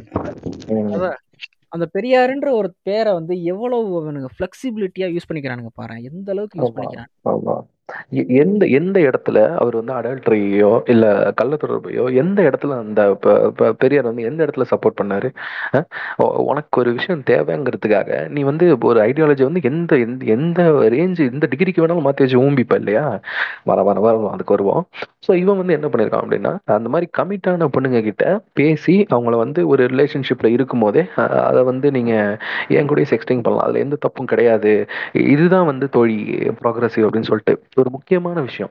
இவன் பண்ண சொல்றதுலாம் இந்த விக்டிம்ஸ் யாராவது பண்ண மாட்டேன்னு சொன்னாங்கன்னா, எஸ்பெஷலி நான் சொன்ன மாதிரி அந்த செகண்ட் கேட்டகரி, இவன் சூஸ் பண்ண செகண்ட் கேட்டகரி, இப்போதான் புதுசாக ரேஷனலிசம்குள்ளே வந்திருக்காங்க, அவங்களுக்கு வந்து அன்லேர்னிங் ரீலேர்னிங் ப்ராசஸ் வந்து இருக்கும்னு சொன்னேன் இல்லையா, அவங்க வந்து யாராவது இவன் பண்ண சொல்றதெல்லாம் பண்ண முடியாது, எனக்கு இந்த இது சரி படலை அப்படின்னு சொன்னாங்கன்னா, இவன் எடுத்து வைக்கிற மொதல் பாயிண்ட் என்ன தெரியுமா, நீ வந்து பூமர், இந்த விஷயம் வந்து பூமர் தனம், இதை நீ பண்ண மாட்டேன்னு சொல்றது பூமர் தனம், ரேஷனல் வந்து இது கிடையாது, இது பிற்போக்குத்தனம். ஒரு கில்ட்டை தூக்கி போட்டானா அந்த பொண்ணுங்க வந்து கில்ட் ஆயிருவாங்க, ஐயோ என்னடா அப்படின்னு. ஏன்னா அவங்க இப்பதான் வந்து முற்போக்கு அப்படிங்கிற ஒரு விஷயத்த வந்து கத்துக்க ஆரம்பிக்கிறாங்க. ஸோ அவங்க நினைச்சது என்னன்னா, இவனுக்கு வந்து நிறைய தெரியும் முற்போக்குல, நம்ம இப்பதான் வரோம், ஸோ இவன் என்ன சொல்றான்னா அது வந்து கரெக்டா தான் இருக்குங்கிற மைண்ட் செட்ல தான் இவங்கிட்ட வந்து இவன் சொல்றதெல்லாம் கேட்க ஆரம்பிக்கிறாங்க. ஒருவேளை ஏதாவது ஒரு விஷயம் அவங்களுக்கு அன்கம்ஃபர்டபுளா இருந்துச்சு அப்படின்னா, இவன் எடுத்து வைக்கிற முதல் விஷயம் நீ இப்ப பண்றது வந்து பிற்போக்குத்தனம், நான் சொல்ற மாதிரி பண்ணாதான் அதுதான் வந்து முற்போக்குத்தனம். இப்போ என்ன சொல்றாங்க, நான் எப்படி என்னோட பாய் ஃப்ரெண்டுக்கு வந்து நான் என்னால துரோகம் பண்ண முடியும் அப்படின்னு கேட்டாங்கன்னா, நீ பேசுறது வந்து பிற்போக்குத்தனம், நீ வந்து பூமர், ஒரு ரிலேஷன்ஷிப்ல இருக்கும்போது நீ ஏன் கூட செக்ஸ்டிங் பண்ண, அதுதான் வந்து ப்ராக்ரஸிவ் தோழி, நம்ம வந்து ப்ராக்ரஸிவ்னஸ் நோக்கி முன்னேறுவோம் அப்படின்னு சொல்ற மாதிரி தான் ஓம்பி இருக்கிறான். அதை ப்ராக்ரஸிவ்னு காமிச்சிக்கிறதுக்காக ஏற்கனவே பேசின அந்த ஓக்குங்களுடைய போஸ்ட் எல்லாம் எடுத்து ரெஃபரன்ஸ் காமிச்சிருக்கிறாரு இல்ல? ஆமா ஆமா, கண்டிப்பா கண்டிப்பா. நம்ம இப்ப ஸ்கூல்ல வந்து இப்போ ஒரு சின்ன பசங்க படிக்கிறாங்க, இப்ப அவங்க டக்குன்னு வந்துட்டு இப்போ ஒரு கொஸ்டின் கேட்கறாங்க, இந்த கொஸ்டின் வந்து சின்ன பசங்க வந்து நிறைய கிராமட்டிக்கல் மிஸ்டேக் பண்ணுவாங்க. இப்ப ஃபார் எக்ஸாம்பிள் இப்ப ஸ்போக்கன் இங்கிலீஷ்லேயே சொல்றாங்க வச்சுக்கோங்களேன், ஒரு பையன் ஃபர்ஸ்ட் இங்கிலீஷ் பேசும்போது தப்பா தான் பேசுவான், அவனை பேச விட்டு அதுக்கப்புறம் இல்லப்பா இது கொஞ்சம் சரி பண்ணும் அது சரி பண்ணும் அப்படின்னு சொல்றது வேற, பேசும்போதே ஏ இவங்க பாடுறா இவன் இப்படி பேசுறாண்டா இதுங்கிறாண்டா திசுங்கிறாண்டா தசுங்கிறாண்டா அப்படிங்கிற மாதிரி அவனை இது பண்ணும்போது அவன் உடஞ்சு போயிடுவான் அந்த இடத்துலயே, அவனுக்கு வந்து வெறுத்துருவான், அந்த இருக்கிற ப்ராசஸையும் வெறுத்துருவான். இவனுக்கு அந்த வேலையை தான் பாக்குறாங்க உனக்கு. அவன் லெஃப்ட் ஐடியாலஜியை இப்பெல்லாம் பேசவே ஸ்டார்ட் பண்ணியிருக்கான்.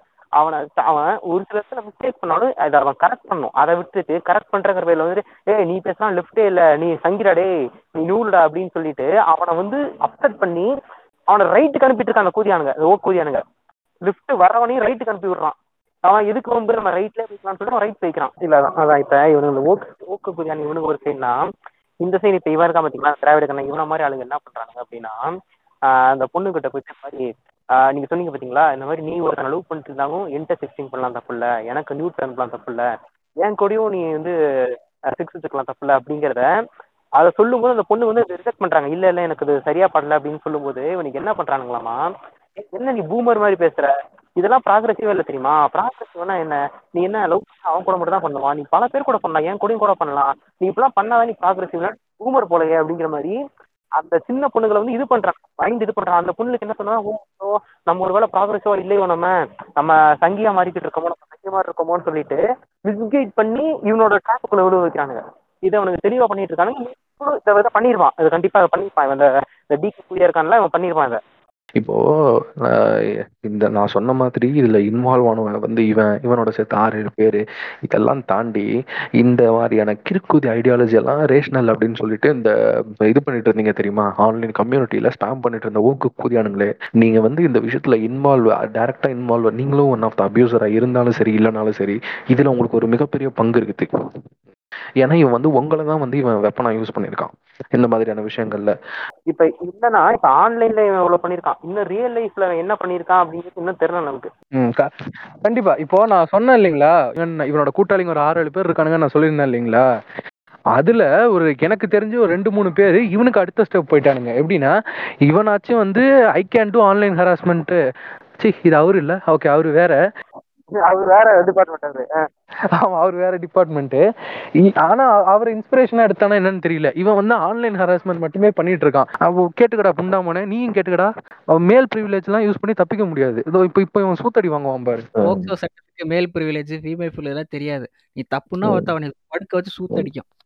இல்ல இப்ப நான் காட்டுறேங்க, ஆன்லைன் ஹராஸ்மெண்ட் இவன் பண்ணிட்டாங்க, இந்த அந்த பொண்ணாம சொன்ன மாதிரி அவன் இன்ஸ்பிரேஷன் எடுத்து இவன் ஆன்லைன் ஹராஸ்மெண்ட் பண்ணிட்டாங்க ஓகேவா, இவன் எப்படி மேல் ப்ரிவிலேஜ் யூஸ் பண்ணி தப்பிக்கிறான் அப்படிங்கிறத நம்ம பார்ப்போமே. ஆன்லைன் ஹராஸ்மெண்ட் பண்ணினா உன்ன மவனே நீ சூத்தடிக்கப்படுவ, நான் உனக்கு காட்டுறேன் இவன் எப்படி குண்டி அடி வாங்குறாங்க, அதை மட்டும் பாடுறான் புண்டை. ஒரு ஆன்லைன் பிளாட்ஃபார்ம்ல உட்காந்துக்கிட்டு நான் ஆன்லைன் ஹராஸ்மெண்ட் பண்ணுவேன், ஒரு ரேப் கன்ஃபெஷன் கொடுத்துட்டு இருக்கிறேன் இல்லையா, நான் ஆன்லைன் ஹராஸ்மெண்ட் பண்ணுவேன், என்னோட மேல் ப்ரிவிலேஜ் யூஸ் பண்ணி தப்பிச்சிருவேன்னு சொல்லிட்டு ஒன்னு இன்ஸ்பிரேஷனா எடுத்துதான் இவன் பண்ணிருப்பான்னு நினைக்கிறேன். இப்போ இதுக்கு என்ன பதில் சொல்லுவேன்? நிப்பார் இவனுக்கு என்ன நிலம ஆகுதுங்கிறத பார்த்துட்டு அப்புறம் முடிவு பண்ணிக்குவேன். ஸோ இவர் ஆன்லைன் ஹராஸ்மெண்ட் மட்டும்தான் பண்ணிட்டு இருந்திருக்காரு. நான் சொன்ன இவனோட கூட்டாளிகள்ல ஒரு 2-3 பேர் அடுத்த ஸ்டேஜுக்கு போயிட்டானுங்க. என்னன்னா லைவா போறது, ஆஃப்லைன்ல போறது, இதே பண்ணுங்க கிட்ட, இதே விக்டிம்ஸ் கிட்ட நேரா போயிட்டு நான் வழக்கம் போலதான் நான் இதே மாதிரி விக்டிம்ஸ் கிட்ட போயிட்டு அவங்க கூட கடைசி வரையும் இருப்பேன் அப்படி இப்படி இப்படின்னு சொல்லிட்டு நேரா போயிட்டு இன்டர் கோர்ஸ் எல்லாம் முடிச்சிரு, அதாவது செக்ஷுவல் ரிலேஷன்ஷிப்ல இன்வால்வ் ஆயிடுறது. இன்வால்வ் ஆனதுக்கு அப்புறம் அந்த பொண்ணுங்களை விட்டுட்டு போயிடுறது. வீட்டுக்கு போயிட்டு ஒரே ஒரு சாரி மெசேஜ் மட்டும் அனுப்புறது, சாரி அப்படின்னு சொல்லிட்டு அந்த மிட் நைட்ல ஒரு சாரி மெசேஜ் அனுப்புறது. எதுக்கு இவன் சாரி அனுப்புறான்னு யோசிச்சுட்டு இருக்கிற அதே டயத்துல தலைவர்கள் அப்ஸ்காண்ட் ஆயிடுவாங்க. ஐடியெல்லாம் டீஆக்டிவேட் பண்ணாலும் சரி, இல்ல கோஸ் பண்ணிட்டு போனாலும் சரி, ஆஃப் ஆன்லைனே திரும்ப வரமாட்டாங்க. அந்த பர்டிகுலர் ஐடியில இருந்து ஆன்லைனே வரமாட்டாங்க. ஸோ இந்த மாதிரி அந்த பொண்ணுங்களை மேனிப்புலேட் பண்ணுறது இது ப்ராக்ரெசிவ் இல்லை தோழி, இது பிற்போக்கு தோழி அப்படின்னு சொல்லிட்டு பண்ணிக்கிறதுங்க. ஸோ இந்த வேலையெல்லாம் பண்ணிட்டு இருக்காங்க. ஸோ நான் சொன்ன மாதிரி ஒரு கட்டத்தில் அந்த பொண்ணுங்க எல்லாரும் கண்டுபிடிச்சிடுறாங்க. எல்லாருமே இவன் நம்ம எல்லாருக்கிட்டையுமே இப்படி தான் பண்ணியிருக்கான் அப்படின்னு சொல்லிட்டு. ஸோ அதுக்கப்புறம் எல்லாரும் சேர்ந்து இவனை ஒரு வாட்ஸ்அப்பில் குரூப் கிரியேட் பண்ணி இவங்கிட்ட இவங்களுக்கு என்ன பண்ணுறதுனே தெரியல. இவங்க என்ன நினைச்சிட்டு இருக்காங்கன்னா நம்மளோட நியூ பிக்ஸ் தான் இவன் டெலிட் பண்ணிடுவான் அப்படின்னு நினைச்சிட்டு இருக்காங்க. ஆனா அவங்களுக்கு தெரியாது, இப்பதான் அவங்களுக்கு தெரியுது என்ன விஷயம்னா இவன் அவங்களோட நியூ பிக்ஸை ஒரு ஷீல்டா வச்சிருக்கான். இப்போ அதை வச்சுட்டு இப்போ பிளாக்மெயில் பண்ணிட்டு இருக்கான். இவங்க ஒரே நேரத்தில் இவன் இத்தனை பேரை ஏமாத்தினான் இல்லையா, அது எல்லாருக்கும் இப்போதான் தெரியுது இல்லையா. ஸோ இந்த விஷயத்த அவங்க வெளியே சொல்லாமல் இருக்கணும். இந்த விஷயத்துக்கு அவங்க லீகலாக எந்த ப்ரொசீஜர்ஸும் எடுக்காமல் இருக்கணும்னா அதுக்கு இவங்கிட்ட அவங்களோட நியூ பிக்ஸ் எல்லாம் ஷீல்டாக இருக்கு. புரியுதுங்களா? டெலிட் பண்றேன்னு சொல்லிட்டு அந்த புண்டமம் இன்னும் அந்த நியூட் பிக்ஸ் எல்லாம் அவன் டெலிட் பண்ணவே இல்லை. ஸோ நான் சொன்ன மாதிரி ஒரு வாட்ஸ்அப் குரூப் கிரியேட் பண்ணி எல்லாரும் சேர்ந்து இவங்கிட்ட கேட்க ஆரம்பிக்கிறாங்க, என்னோட நியூட் பிக்ஸ் எல்லாம் நீ டெலிட் பண்ணிட்டு அப்படின்னு சொல்லும் போது இவன் என்ன பண்றான்னா ஒரு ஸ்கிரீன்ஷாட் அனுப்புறான். அவனோட மொபைல் இன்டர்னல் ஸ்டோரேஜை ஸ்கிரீன்ஷாட் எடுத்து காட்டி அதில் 0 அப்படின்னு காட்டுது, ஃபோட்டோஸ் 0 அப்படின்னு காட்டுது. ஸோ பார்த்தீங்களா நான் உங்களோட நியூட் பிக்ஸ்லாம் டெலிட் பண்ணிட்டேன் அப்படின்னு சொல்லிட்டு இருக்கும்போது ஒன் ஆஃப் த விக்டிம், அந்த குரூப்பில் இருக்கிற ஒன் ஆஃப் த விக்டிம் சொல்கிறாங்க, அவங்ககிட்ட ரிப்ளை பண்ணுறாங்க என்னன்னா இல்லையே நீ மொபைலில் சேவ் பண்ண மாட்டியா நியூட் பிக்ஸ்லாம், அவங்களுக்கு தெரிஞ்சிருக்கு நீ நியூட் பிக்ஸ்லாம் ஹார்ட் டிஸ்கில் தானே சேவ் பண்ணுவேன், இப்போ என்ன நியூட் பிக்ஸ் எங்கே டெலிட் பண்ணிட்டேன்னு கேட்டால் மொபைல் இன்டர்னல் ஸ்டோரேஜ் அனுப்புறேன்னு சொல்லிட்டு கிளியராக ஒரு விஷயம் ரொம்ப கிளியராக புரியும். என்னன்னா அவனுக்கு அந்த நியூட் பிக்ஸை டெலிட் பண்ற ஐடியா கிடையாது. ஏன்னா அவனுக்கு தெரியும் அந்த நியூட் பிக்ஸ் இருக்கிற வரைக்கும் தான் அவனுக்கு சேஃப், அவனுக்கு ஷீல்ட் அப்படின்னு அவன் நினைச்சுக்கிட்டான். இப்போ ஓக்கப்பட தான் போறாரு, அதுல எந்த டவுட்டும் இல்லை. இருந்தாலும் அவன் நினைச்சுக்கிட்டது அதுதான். அவங்க எந்த விதமான லீகல் ப்ரொசீஜர்ஸோ எதுவும் எடுக்கக்கூடாது அப்படிங்கிறது தான் அவங்களோட நியூட் பிக்ஸ் அவன் கையில் இருக்கிற வரைக்கும் அவனுக்கு சேஃப் அப்படின்னு நினைச்சுக்கிட்டு டெலிட் பண்றேன்னு சொல்லிட்டு அந்த நியூட் பிக்ஸ் எல்லாம் அவன் டெலிட் பண்ணவே இல்லை. ஸோ என்ன நினைக்கிறீங்க? இவ்வளோதான் இவர் பண்ணது இன்னும் நிறைய இருக்குது. பட் ஆனால் என்னால் வெளியே சொல்ல முடிஞ்சது இவ்வளோதான். ஏன்னா இதுக்கு மேலே போனோன்னா விக்டிம்ஸோட நேம் எக்ஸ்போஸ் ஆகும். I don't want to do that at any cost. I don't want to do that. அதை விக்டிம்ஸை நம்ம எப்பொழுதுமே எக்ஸ்போஸ் பண்ண போகிறதில்ல. ஸோ இவன் பண்ண மற்ற விஷயங்களை கண்டிப்பாக என்னால் சொல்ல முடியாது. அதுக்கு ரீசன் என்னன்னா நான் அதை சொல்ல ஆரம்பிச்சேன்னா விக்டிம்ஸோட பேர் வெளியே வரும். அதனால இவன் பண்ண இவ்வளோ விஷயம் இது வரைக்கும் முடிச்சுவோம். சொல்லுங்க, இதை பற்றி என்ன நினைக்கிறீங்க ஸ்லட்டன்? அதாவது இது இந்த லெப்டிஸ்ட் விங்கோட ஒரு சாபமாக தான் நான் பார்க்குறேன். ஏன்னா ஓரளவு முன்னாடி அந்த ஆன்லைன் கம்யூனிட்டிலேருந்து இப்போ தான் நம்ம ஓரளவுக்காவது நம்ம ப்ராக்ரெசிவ்னஸ் பேச ஆரம்பிக்கிறோம். ஒவ்வொருத்தரும் இப்போ தான் சாதி ஒழிப்பு பேசுகிறானுங்க. இப்போ தான் அந்த லெஃப்டிஸ்ட் ஐடியாலஜி ஒவ்வொன்றுக்காக வருது. விமன் எம்பவர்மெண்ட் பேசுகிறானுங்க. இந்த நேரத்தில் இவன் அப்படி ஒரு ஐடியாலஜியை ஒரு டூலாக மாற்றி, ஒரு கமாடிட்டியாக மாற்றி பொண்ணுங்களோட மனசை அந்தளவுக்கு மேனிப்புலேட், அதுவும் குறிப்பாக ட்ராமாவில் இருக்க பொண்ணுங்களை மேனிப்புலேட் பண்ணுறான். அது எந்த அளவுக்கு ஒரு கேவலமான விஷயம். ஏன்னா அந்த பொண்ணுங்க ஒரு ட்ராமாவிலேருந்து வெளியில் வரணும்னா அந்த பொண்ணுங்களுக்கு எவ்வளோ ஒரு ஸ்ட்ரெஸ் இருக்கும், யாரை நம்புறது யாரை நம்பக்கூடாதுன்ற ஒரு அந்த அந்த அந்த ஒரு ஆங்ஸைட்டிலே இருப்பாங்க. அவங்கள மேனிப்புலேட் பண்ணி வா இதுதான் ப்ராக்ரெசிவ், ஏன் கூட வா ஏன் கூட பேசு அப்படின்னு சொல்லி அதை மேனிப்புலேட் பண்ணி அவங்கள எந்த இப்போ நிறைய பேர் சொல்லுவாங்க அந்த ரேஷனலிஸ்ட்னா பொண்ணுங்களை செக்ஸ் ஆப்ஜெக்டாக பார்க்காதீங்க, செக்ஸ் ஆப்ஜெக்டாக பார்க்காதீங்க. இவன் என்ன பண்ணிருக்கான்? இவனும் அதை தான் பண்ணியிருக்கான். பொண்ணுங்களை செக்ஸ் ஆப்ஜெக்டாக தான் பார்த்துருக்கான் அவ்வளோ நேரமா. சப்ஜெக்டாக வச்சு அப்படியே புண்டை மாதிரி பேசுவான். இதோட போஸ்ட் எல்லாம் பார்த்தீங்கன்னா புண்டை மாதிரி பேசுவான். அப்படியே பெண்களோட போராளியே நான் தான், அவங்களோட விடுதலையே என்கிட்டேருந்து தான் வருங்கிற மாதிரி பேசுவான். ஏங்க உங்களால ஒரு புண்டை கூதி நம்ம சொல்லுவோம், சுன்னின்னு சொல்லிட்டு போயிடுவோம், ஓகேவா? அதுக்கெல்லாம் சூத்த மூட்டை இருப்பான். ஒரு புண்டன்னு ஒரு கெட்ட வார்த்தை சொல்லிட முடியாது, தூக்கிட்டு வருவான். பெண்களோட உறுப்பை வந்து நீங்க பேட் வேர்டா யூஸ் பண்றீங்க. இது வந்து ஒரு அடக்குமுறை ப்ரோ, பெண்களை வந்து அடக்குமுறை பண்றீங்க ப்ரோ. இது காமனா பல ஓக்கு பண்ற வேலை. ஈவன் வந்து அதுல டாப்ல நிப்பான். ஒரு பேட் வேர்ட் பேசுனா வந்து அங்கே தூக்கிட்டு வந்துடுறது. பெண்கள் வந்து இங்க அடிமைப்படுத்தப்படுறாங்கன்னு சொல்லிட்டு புண்டா மவனே, அந்த புண்டைய தாண்டா நீ இவ்வளவு நாள் வந்து அபியூஸ் பண்ணிட்டு இருந்த. ஆனா அது கெட்ட வார்த்தை, நாங்க கெட்ட வார்த்தைக்கு யூஸ் பண்ண ஒரு வேர்டு, அந்த வேர்டுக்கு நீ அவ்வளோ ட்ரிகர் ஆன. இன்னைக்கு நீ அதே விஷயத்த வச்சுதான் நீ அபியூஸ் பண்ணிட்டு இருக்க. மைனர் பொண்ணுங்கள்ல இருந்து அண்டர் 18 பீடோஃபைல் புண்டாமோனே, நீ அதை வச்சுதான் வந்து அபியூஸ் பண்ணிட்டு இருக்கிற. இல்ல அதான் நீங்க சொன்னது கரெக்ட் தான். இல்ல இவன் அதாவது நீங்க இவனோட மெயின் கோல் என்னன்னா வெளியே வந்து உத்தமா காட்டிக்கணும். அப்பதான் இவனுக்கு வந்து இவன் நினைக்கிற அந்த ப்ராசஸ் நடக்கும். நம்ம அந்த வெளியே உத்தமனா காட்டிட்டான், உள்ளுக்குள்ள வந்து இவனோட அந்த இதெல்லாம் பண்றான் இல்லையா, அவன் சிக்ஸ்டிங் பண்றது, இவன் இந்த பீரியட் பண்றது, இதெல்லாம் உள்ள நடக்கும். அதனால வெளியே வந்து ரொம்ப அப்படியே புளிச்ச மாதிரி காட்டிக்கிட்டு உள்ளுக்குள்ள வந்து இவ்வளவு வேலை. அதனாலதான் நான் அவங்ககிட்ட சொல்றேன், இந்த ஓக்குதியானுங்க கண்டிப்பாக புளிச்சிட்டு இருந்தேன் நான் பேசுறதுதான் ரேஷன் புளிச்சானுங்க பாத்தீங்களா. எல்லாத்துக்கு பின்னாடியும் இந்த மாதிரி ஏதாவது இருக்கிறது கண்டிப்பா சான்ஸ் இருக்கு. அது இருக்கு இல்லைன்னு என்னால உறுதியா சொல்ல முடியாது. ஆனா என்ன பொறுத்த வரைக்கும் நான் ஒரு சந்தேக கண்ணோட தான் அவங்களை பாக்குறேன் உண்மையாவே. இப்போ அவன் பேசுற ஒரு ஐடியாலஜி மேல அந்த பொண்ணுங்களுக்கு ஒரு டவுட் வந்துட்டா கூட, இதுக்கு முன்னாடி பேசின அந்த ஓக்குங்களோட அந்த ஐடியாலஜியை வந்து எடுத்து ரெஃபரன்ஸ் காட்டினா அந்த பொண்ணுங்க இன்னும் நம்ப ஆரம்பிச்சிடறாங்க. ஒரு ஸ்டெப் மேல போயிட்டு ஓகே, ஓ இவங்களே அதான் பேசுறாங்க போல. ஸோ இதுல வந்து அவனுக்கு மட்டும் பங்கு இல்லை, டிகேன்ற அந்த ஒருத்தனுக்கு மட்டும் பங்கு இல்லை, இந்த ஓக்கு தாயிலிங்க பேசினானுங்க பாரு இவனுக்கு எல்லாத்துக்குமே அதுல பங்கு இருக்கு. ஏன்னா அவனுங்க பேசின ஒரு ஐடியாலஜியை தான் இவன் வந்து ஒரு அட்வான்டேஜா எடுத்துக்கிட்டு அதை ஒரு வெப்பனா யூஸ் பண்ணி இந்த பொண்ணுங்க கிட்ட வந்து அந்த பொண்ணுங்களை மேனிபுலேட் பண்றது, அந்த பொண்ணுகிட்ட வந்து செக்ஸ் சேட்டிங் பண்றது, எல்லாமே இது எல்லாத்துக்கும் காரணம் அதுதான். ஆரம்ப புள்ளி எங்க அதுதான் அந்த அந்த கிராஸ் ரூட் லெவல்ல, அண்ணாமலை ஐபிஎஸ் மாதிரி கிராஸ் ரூட் லெவல்ல நம்ம போய் பார்த்தோம்னா இதுக்கு காரணம் யாருன்னு பார்த்தீங்கன்னா அந்த ஓக்கு குரூப்புங்க தான். இவனுங்க பண்ணி வச்சிருந்த வேலை இப்ப இன்னைக்கு எங்க வந்து நிக்குது. ஆமா ஆமா, இப்ப எப்படி குத்துவானுங்க, என்னடா பெருசா பேசுறீங்க, ஓயா உங்க சைடு லெப்ட் சைடுல கூட தான் இப்படி எல்லாம் பண்றானுங்கன்னு சொல்லிட்டு இவனுல இது எடுத்து காமிப்பானுங்க. அந்த கூதியானுங்க இவனுக்கே ஒரு டாஸ்க் அப்படின்னு நமக்கு தெரியும். ஆமா, இவனை எக்ஸாம்பிள் காட்டுவான், லெப்டிஸ்டா அடையாளப்படுத்தும், இவனை வந்து அடையாளப்படுத்தி இவனு தான் பண்ணியிருக்கான் அப்படின்னு அடையாளப்படுத்துவான் சங்கி கூதியான். இப்போ நம்ம இத வெளியே சொன்னதுக்கு அப்புறம் ஒரு சில பேரும் தூக்கிட்டு வருவானுங்க பாத்தீங்களா. நான் சொன்னல இந்த லெப்டிஸ்ட்ல இருக்கிறவனுங்க எல்லாருமே இப்படித்தான் கூக்கிக்காக தான் ஃபெமினிசம் பேசுறாங்கன்னு சொல்லி தூக்கிட்டு வருவானுங்க. சூத்துல அடிச்சானி போடுங்க. ஏன்னா லெப்டிஸ்ட்ல ஒருத்தன் பண்ண ஒரு தப்பை எக்ஸ்போஸ் பண்றது இன்னொரு லெப்டிஸ்ட் தான் இங்க. அதை வந்து இங்க யாருமே வந்து மறந்துடக்கூடாது, சரியா? ஸோ இப்போ மேபி அது சங்கி கூதியானுங்க வேணா வந்து கூட இருக்கிற ஒருத்தன் வந்து ஒரு தப்பு பண்ணான்னா வந்து கூட இருக்கிறவன் அவனை எப்படி காமிச்சு கொடுக்குறதுன்னு சொல்லிட்டு அந்த தப்பை சப்போர்ட் பண்றது இல்ல அந்த தப்பு மூடி மறைக்கிறது ட்ரை பண்ணலாம். பட் ஆனா ஒரு லெப்டிஸ்ட் ஒரு ரேஷனலிஸ்ட் என்னைக்குமே அதை பண்ண மாட்டான். தப்பு யார் பண்ணாலும் தப்பு தான், ரேஷனல் எல்லாருக்குமே ரேஷனல் தான். அதனால ஸோ கூட இருக்கிற ஒரு பண்ண தப்பை வந்து எக்ஸ்போஸ் பண்றதும் நம்ம தான். ஸோ அதை வந்து மனசு புண்டையில வச்சுக்கிட்டு பேசணும். இல்லைன்னா சூத்தடிக்கப்பட்டு தான் அனுப்பப்படுவீர்கள். அதாவது நீ தப்பு பண்ணணும்னு நினைக்கிறியா பண்ணிக்கோ, நீ வந்து ஒரு எக்ஸ்டார்ட் பண்ணணுமா பண்ணிக்கோ. ஆனா பெரியார் அதுக்கு ஒரு டூல் கிடையாது, பெரியார் ரேஷனலிசமோ அதுக்கான டூல் கிடையாது. இதுதான் நாங்க சொல்ல வரோம். நீ ஒரு ரேபிஸ்டா இருந்துக்கிறியா, இருந்து தொலடா தாயிலி, ஆனா பெரியார் பேரை யூஸ் பண்ணாதடா. என்னால அதுதாங்க என்னால வந்து டைஜஸ்ட் பண்ணிக்கவே முடியலங்க அந்த விஷயத்த. எப்படி அவ்வளோ ஈஸியா பெரியார் போட்டோவை நீ வச்ச, அவ்வளோ ஈஸியா போயிடுச்சா உனக்கு? ஒரு பெரியார் அப்படிங்கிற ஒருத்தரோட போட்டோவை நீ அவ்வளோ பெரிய கிரேட் லீடரோட போட்டோவை வந்து நீ வச்சுட்டு அவரோட ஐடியாலஜி பேசுறேன்னு சொல்ற, அவ்வளோ தைரிய புட்டியா பண்ணிட்டு நீ வந்து அதை ஒரு டூலா யூஸ் பண்ணி உன்னோட உன்னோட உன்னோட எப்படி சொல்றது உன்னோட இச்சைகளுக்கு வந்து நீ அதை பயன்படுத்தியிருக்க. உனக்கு எவ்வளோ இருக்கும் நான் சொல்றேன் கேளுங்களா. இவனுக்கு இப்ப நடக்க போறதுல இவனுக்கு சிறப்பான சம்பவம் நடக்கும். இவனுக்கு நடக்க போறதுல அடுத்தது ஒரு புண்டமவன், இந்த மாதிரி ஐடியாலஜில இருக்கிற ஒரு புண்டமவன் அடுத்த எவனா இருந்தாலும் சரி பெரியார் போட்டோவை டிபியில வைக்கிறதுக்கு முன்னாடி யோசிக்கணும். அந்த புண்டமவன் வந்து யோசிக்கணும், வைக்கிறமே கரெக்டா இருக்குமான்னு சொல்லிட்டு. அவ்வளவு இலக்கரப்பு ஈஸி புண்டையா போயிடுச்சுல உங்களுக்கு.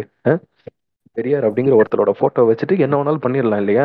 இவனுக்கு நடக்க போறத பார்த்துட்டு இனி ஒவ்வொருத்தனுக்கும் போட்டோ வைக்கணும்னாலே கைகாலெல்லாம் நடுங்கணும். ஸோ இப்போ நான் வந்து ஒரு விஷயம் சொல்லியிருப்பேன், இவனோட சேர்ந்து ஒரு 6-7 பேர் இருக்கானுங்க அப்படின்னு சொல்லிட்டு நம்ம அடுத்தடுத்து எக்ஸ்போஸ் பண்ண தான் போறோம். ஆனா ஒரு விஷயம், இவனுங்க எல்லாருமே வந்து ஒரு கூட்டு கலவாணி கூதியானுங்க. இவனுங்க என்ன பண்ணுவானுங்க அப்படின்னா முன்னாடியே பிளான் பண்ணி வச்சுக்கிறதுங்க.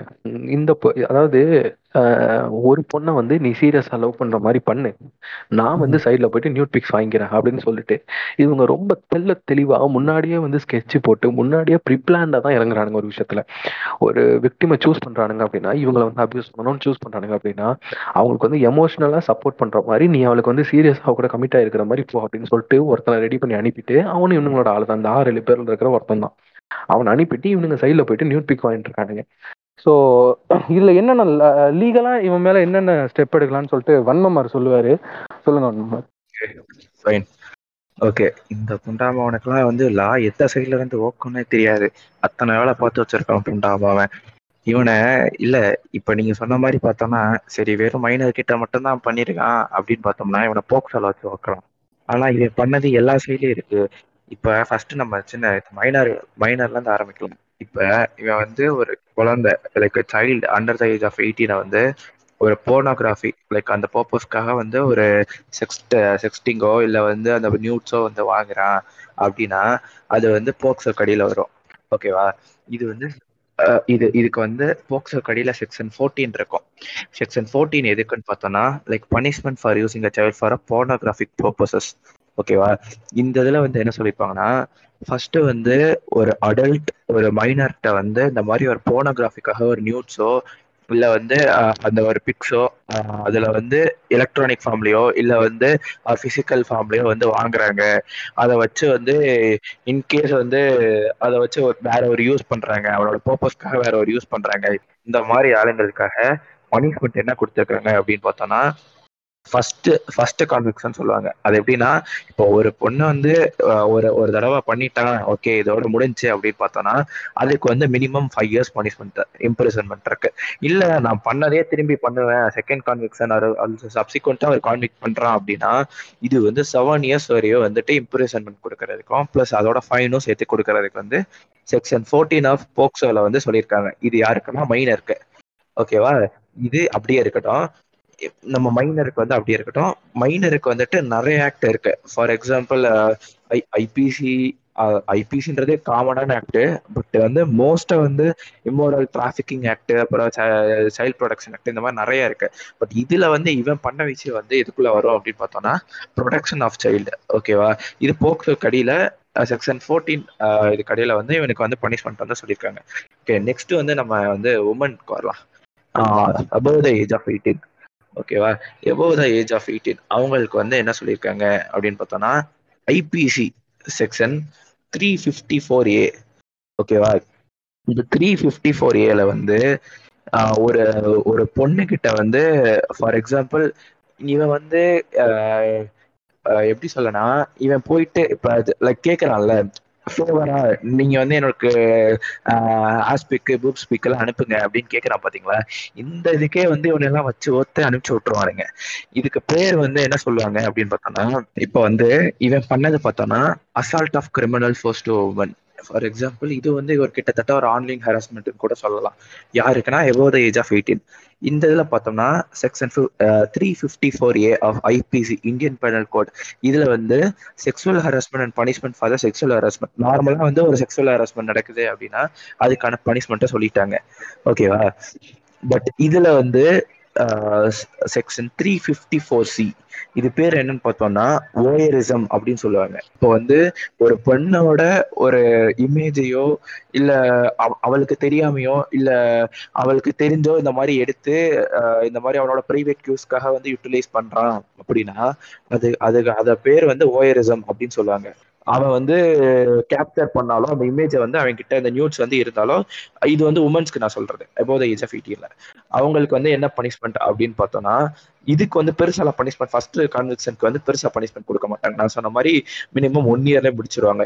இதுக்கப்புறமும் நான் பண்ணுவேன், செகண்ட் கான்விக்ட் பண்ணுவேன் இல்லை சப்சிக்வெண்டா இன்னொரு கான்விக்ட் பண்ணுவேன் அப்படின்னா அது 3 yearsக்கு வரையும், not minimum 3 years but it may extend to 7 years வரையும் வித் ஃபைனோட வந்து அவனை வாயில வச்சு வைப்பானுங்க. இது ஓகேவா? இது வந்து உமன்ஸ்க்கான ஒரு விஷயம். இதுக்கப்புறம் வந்து நம்ம எதை பத்தி பார்க்க போறோம் அப்படின்னு பார்த்தோம்னா இன்ஃபர்மேஷன் டெக்னாலஜி ஆக்ட். இதுலதான் வந்து நம்ம தலைவரை வந்து ஃபுல்லா வச்சு ஓக்குறதுக்கான ஃபுல் ரைட்ஸ் நம்மளுக்கு வந்து கிடைக்கு. என்ன அப்படின்னு பார்த்தோம்னா இப்போ வந்து இன்ஃபர்மேஷன் டெக்னாலஜி ஆக்ட் அது வந்து எதுனா எலக்ட்ரானிக் சப்ஸ்டன்ஸ் இப்போ வந்து ஒரு எலக்ட்ரானிக் வைஸா வந்து ஒரு நியூடோ இல்ல அவனோட வச்சு ஒரு பிளாக்மெயிலோ இல்ல அந்த ஒரு பொண்ணோட ஒரு பிக்ஸ் இதை வச்சு வந்து நான் உன்னை வந்து பப்ளிஷ் பண்ணி உன்னை வந்து அசிங்கப்படுத்திடுவேன் அப்படின்னு சொல்றான் பாத்தியா. இந்த மாதிரி விஷயம்லாம் வந்து எதுக்கடியில் வரும் அப்படின்னு பார்த்தோம்னா இன்ஃபர்மேஷன் டெக்னாலஜி ஆக்ட் கடியில் வரும்.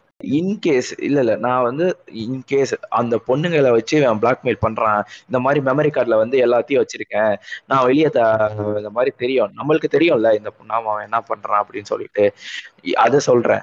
இந்த மாதிரி எலக்ட்ரானிக் வைஸாக வந்து ஒரு இந்த மாதிரி பண்ணுறான் அப்படின்னா அது வந்து செக்ஷன் 67 கடியில் வரும். இப்போ ஃபார் எக்ஸாம்பிள் அந்த பொண்ணுக்கிட்ட வந்து நியூடு வாங்கிட்டு அந்த பொண்ணை வச்சு பிளாக்மெயில் பண்ணுறானோ இல்லை அதை வந்து ஆன்லைனில் டிரான்ஸ்மிட் பண்ணுறானோ அவனோட ஃப்ரெண்டுக்கிட்டேயோ இல்லை யாருக்கிட்டேயோ வந்து டிரான்ஸ்மிட் பண்ணுறான் அப்படின்ற பட்சத்தில் இவனை வந்து section 67 of 80 act information technology act 2000 இதுக்கு கடியில் வந்து சொல்லுவாங்க. இது என்னன்னு பார்த்தோன்னா publishing of information who is obscene in electronic form. ஒரு எலக்ட்ரானிக் ஃபார்ம்ல ஒரு ஆன்லைன்ல வந்து இந்த மாதிரி ஒரு ஹரஸ் பண்ணாலோ இல்லை அதை வச்சு ஒரு விஷயம் வந்து அவனுக்கு தேவை அவனோட சாட்டிஸ்ஃபைட வந்து சாட்டிஸ்ஃபேக்ஷனுக்காக ஒரு விஷயம் பண்றானுங்களோ இது கடியில வந்து வரும்.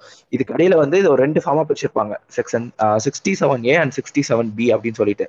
67A அப்படின்றது என்னன்னு பார்த்தோம்னா 67 வந்து காமனா ஒரு விஷயம் சொல்லியிருப்பாங்க, ஒரு விஷயத்த பப்ளிஷ் பண்றது எலக்ட்ரானிக் ஃபார்ம் அப்படின்னு சொல்லிட்டு.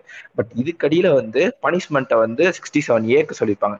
67Aன்றது என்னன்னு பார்த்தோம்னா இப்போ வந்து நியூட்ஸை வந்து ஒரு பர்சன்ட் வந்து இன்னொரு பர்சன்ட்க்கு வந்து டிரான்ஸ்மிட் பண்றான் லைக் அந்ததுக்கான விஷயத்த வந்து 67Aல சொல்லியிருப்பாங்க.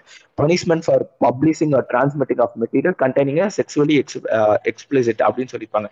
அதுக்கு என்ன பனிஷ்மெண்ட் அப்படின்னு பார்த்தோம்னா ஃபர்ஸ்ட் கான்விக்ஷனுக்கு நான் சொன்ன மாதிரி 5 years, அதுக்கப்புறம் வித் அவன் 10 lakh rupees வரை ஃபைனா வந்து பே பண்ணணும்.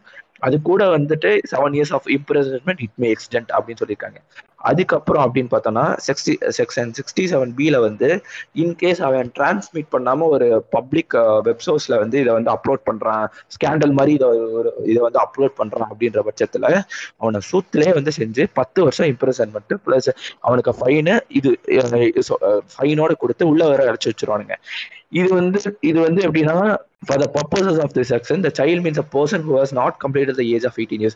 இது வந்து ஒரு 18 years of age அப்படின்னா அது வந்து நான் பேலஃபுல் ஆஃபென்ஸ். இதுவே ஒரு பொண்ணுக்கிட்ட ஒரு அண்டர் த ஏஜ் ஆஃப் 18ல வந்து பண்ணானா அது நான் பேலஃபுல் ஆஃபென்ஸ், அதாவது வெளியவே வர முடியாது. ஸோ புண்டாமானம் இதை வச்சு எந்த பிளாக்மெயிலும் பண்ணணும் அப்படின்னு சொல்லிட்டு கனவுல கூட என்ன வேணா கேட்டு விடணும்.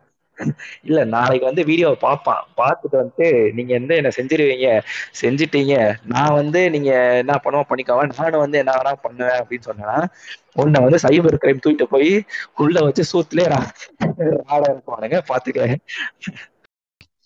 ஓகே, ஸோ நம்ம பார்த்துட்டோம் இந்த கூதியா வந்து நான் சொன்ன மாதிரி வந்து பல வேலை பண்ணியிருக்கிறான், பல இது தாண்டி இன்னும் நிறைய பண்ணியிருக்கான். பட் ஆனால் கன்சிடரிங் த விக்டிம்ஸ் என்னால் வந்து இவ்வளோ மட்டும்தான் என்னால் கொடுக்க முடியும், ஓப்பன் இதுக்கு சொல்ல முடியும். நாளைக்கு வந்து ஒரு லீகல் ஆக்ஷன் எடுக்கிற மாதிரி வந்துச்சுன்னா கண்டிப்பாக நம்ம வந்து இருக்கிற எல்லாத்தையுமே நம்ம யாருக்கு யார் லீகல் ஆக்ஷன் எடுப்பாங்களோ அவங்களுக்கு வந்து நம்ம சப்மிட் பண்ணிடுவோம் இவன் பண்ண எல்லாத்தையுமே. இருந்தாலும் இப்போதைக்கு என்னால் இவ்வளோ தான் சொல்ல முடியும். இதை தாண்டி இவன் எவ்வளோ வந்து யோக்கிய கூதி மாதிரி பேசுவான் அப்படிங்கிறதுக்கு ஒரு டிபிக்கல் எக்ஸாம்பிள் வந்து நான் சொல்கிறேன், கேளுங்க. இப்போது நம்மளோட யூடியூப்ல வந்து நம்ம குணகுமார் உனக்கு என்னடா தெரியும் அப்படின்னு சொல்லிட்டு ஒருத்தர் இது யூடியூப் சேனல் வச்சிருப்பாரு. அந்த யூடியூப்ல இப்போ ரீசெண்டாக வந்து ஒரு வீடியோவை பார்த்தீங்கன்னா தெரியும், இப்போ நீங்கள் பார்க்கலாம் அந்த வீடியோவை, CK exposing the CK part 2 அப்படின்னு சொல்லிட்டு ஒரு வீடியோ இருக்கும். அந்த வீடியோவில் நீங்கள் எத்தனை பேர் பார்த்தீங்கன்னு தெரியாது, பட் ஆனால் அந்த வீடியோவில் வந்து ஒரு சின்ன பையன் ஒருத்தன் வந்து பேசி வச்சிருப்பான், ஒரு மாதிரி எல்ஜிபிடிக்கு கைன்ஸ்டாக பேசியிருப்பான், ஒரு மாதிரி பேசியிருப்பான். அவன் வந்து ரேஷனல் அப்படின்னு சொல்லிட்டு ஐடென்டிஃபை பண்ணிட்டு அவன் வந்து இப்படி பேசினான் அப்படின்னு சொல்லிட்டு அவனை எக்ஸ்போஸ் பண்ணி போட்டிருப்பாரு. அது ஒரு சைடு, நம்ம அதை பற்றி இப்போ பேச போகல, ஏன்னா அந்த விஷயத்தில் அவன் பண்ணது வந்து தப்பு. ஓகே, ஸோ யார் அந்த சின்ன பையன் பேசியிருந்தான் தெரியுமா, அது வந்து தப்பு. ஸோ அது ஒரு சைடு இருக்கட்டும். இப்போ அந்த எக்ஸ்போஸ் வீடியோ பத்தினா ஒரு இன்ஸ்டாகிராம்ல ஒரு போஸ்ட வந்து உனக்கு என்னடா தெரியும் வந்து போஸ்ட் பண்ற அப்படி கீழே கமெண்ட்ல இந்த கூதியா இருக்கான் தெரியுமா, யாரு இந்த பீடோபில் புண்டாமா இருக்கான் தெரியுமா, அந்த திராவிட கண்டாரோலி ஆமா திராவிட கண்டாரோலி ஒரு இருக்கான் தெரியுமா, அவன் அந்த சின்ன பையன் ஒருத்தனை எக்ஸ்போஸ் பண்ண வீடியோக்கு கீழே கமெண்ட் போடுறான். அந்த கமெண்ட்டை நீங்களே பாருங்க. ஓகே, ஸோ கமெண்ட் வந்து பார்த்துருப்பாங்க. ஸோ இப்போ நான் என்ன சொல்றேன்னா, ஒருத்தன் எக்ஸ்போஸ் ஆகிறான், ஒரு இடத்துல வந்து எக்ஸ்போஸ் ஆகிறான் ஒருத்தன், அவனை வந்து ஒருத்தர் எக்ஸ்போஸ் பண்றாரு, அதுக்கு கீழே நீ வந்து கூதி நெக்கில் ஒரு கமெண்ட் போடுற, பத்தா மாட்டினியா அப்படின்னு கமெண்ட் போடுற, உனக்கு கொஞ்சம் கூட மனசு புண்ட உறுத்தலையா? அதை தாண்டி 10 மடங்கு அதிகமான வேலைகளெல்லாம் நீ பண்ணிட்டு இருக்க இங்கே சைட்ல, உனக்கு மனசு புண்ட உறுத்தலையாடா இந்த கமெண்ட்டை போடும்போது? நாளைக்கு வந்து இந்த இவன் ஒருத்தன் எக்ஸ்போஸ் ஆகிற இடத்துல நாளைக்கு நம்மளும் எக்ஸ்போஸ் ஆனால் என்ன பண்ணுவோம்னு சொல்லிட்டு உன் மனசு புண்ட உறுத்தலையா? ஏன்னா நீ யோக்கிய குதியா இல்லையே, நீ அப்புறம் ஊர்ல உள்ளவனுக்கு அப்புறம் மாரல் பாலிசிங் பண்ண சுத்துற, நீயே யோக்கிய குதி இல்லடா, ஃப்ராட் தைலி, பீடோ தைலி. சரி, டிபிஎம் எனக்கு ஒரு டவுட்டு, சொல்லுங்க சொல்லுங்க. இப்போ அந்த கமெண்ட் படிச்சிங்கல்ல, அதாவது ஒரு பையனை வந்து ஒருத்தர் எக்ஸ்போஸ் பண்றாரு, அந்த கமெண்ட் செக்ஷன்ல வந்து இவன் போயிட்டு கூதி நக்கலா டர்ரு புர்ருன்னு கமெண்ட் போட்டுக்கிட்டு இருக்கானே, இல்லை இவனுக்கு எல்லாம் கூட அறிவுமையே இல்லையா? எதுக்கு இப்படி போய் கமெண்ட் பண்றான்? ஏன் ஒருவேளை அந்த இல்லை அடுத்து நம்ம தான்ற அந்த ஒரு அச்சத்தில் பண்ணுறானா, இல்லை அந்த எக்ஸ்போஸ் ஆன பையனுக்கு இவனுக்கும் ஏதாவது ஒரு இவன் வந்து கரெக்ட், நீங்க கேட்டது கரெக்ட், இவன் வந்து அடுத்து நம்ம தான் எக்ஸ்போஸ் ஆகுமா அப்படி இல்லைங்க, அந்த பயமே இவனுக்கு கிடையாது. ஏன்னா இவனுக்கு தெரியும் இவன் வந்து ரேஷனல் அப்படிங்கிற ஒரு ஸ்கிரீனுக்குள்ள மறைஞ்சிக்கிட்டு இதை பண்றான்னு சொன்ன நம்ம வந்து எப்பொழுதுமே எக்ஸ்போஸ் ஆக மாட்டோங்கிற நினைப்புல தான் இருந்திருக்கான். ஸோ ஃபர்ஸ்ட் கண்டிஷனை வந்து தூக்கிடுங்க, அது கிடையாது. இப்போ ரெண்டாவதாக கேட்டிங்க தெரியுமா, அந்த எக்ஸ்போஸ் ஆன அந்த சின்ன பையனுக்கும் இவனுக்கு ஏதாவது பிரச்சனை இருக்கா, பர்சனல் வெஞ்சன்ஸ் இருக்கான்னு சொல்லிட்டு ஆப்வியஸ்லி எஸ், ஒரு ஸ்டோரி இருக்குது, நானும் இதை சொல்லணும்னு தான் வந்தேன். இப்போது அந்த ஒரு பர்டிகுலர் வீடியோவில் வந்து அந்த சிகே எக்ஸ்போசிங்கில் வந்து ஒரு சின்ன பையன் ஒருத்தன் வந்து பேசிகிட்டு இருந்தான் தெரியுமா, அது விடுங்க, அது அவன் பேசினது தப்பு, அது ஒரு சைடு இருக்கட்டும். இப்போ அப்படியே இந்த சைடு வாங்க, அவன் ஒரு பொண்ணை வந்து லவ் பண்ணிட்டு இருந்திருக்காங்க, யாரு அந்த ஓகே நம்ம ஏதாவது ஒரு அவனுக்கு ஏதாவது ஒரு பேர் வச்சுப்போமா, பிகாஸ் ஒவ்வொரு வாட்டியும் அவன் வந்து சொல்லிருக்க முடியாது, நம்ம ஓகே நம்ம அவனுக்கு ஒரு பேர் வச்சுப்போம், நம்ம அந்த பையன் வந்து மிஸ்டர் எக்ஸ்ன்னு கூப்பிட்டுக்கலாம். யாரு அந்த சிகே எக்ஸ்போசிங் சிகே வீடியோவில் ஒருத்தன் எக்ஸ்போஸ் ஆனால் அவர் மாதிரி பேசி அவனை வந்து மிஸ்டர் எக்ஸ்ன்னு வச்சுக்கலாம் இப்போ. ஸோ மிஸ்டர் எக்ஸ் வந்து இந்த பிரச்சனையை தாண்டி அவன் வந்து ஒரு லவ் பண்ணிட்டுருக்கான், ஓகேவா, ஒரு பொண்ணை வந்து அவன் லவ் பண்ணிட்டு இருக்கான், ஓகேங்களா.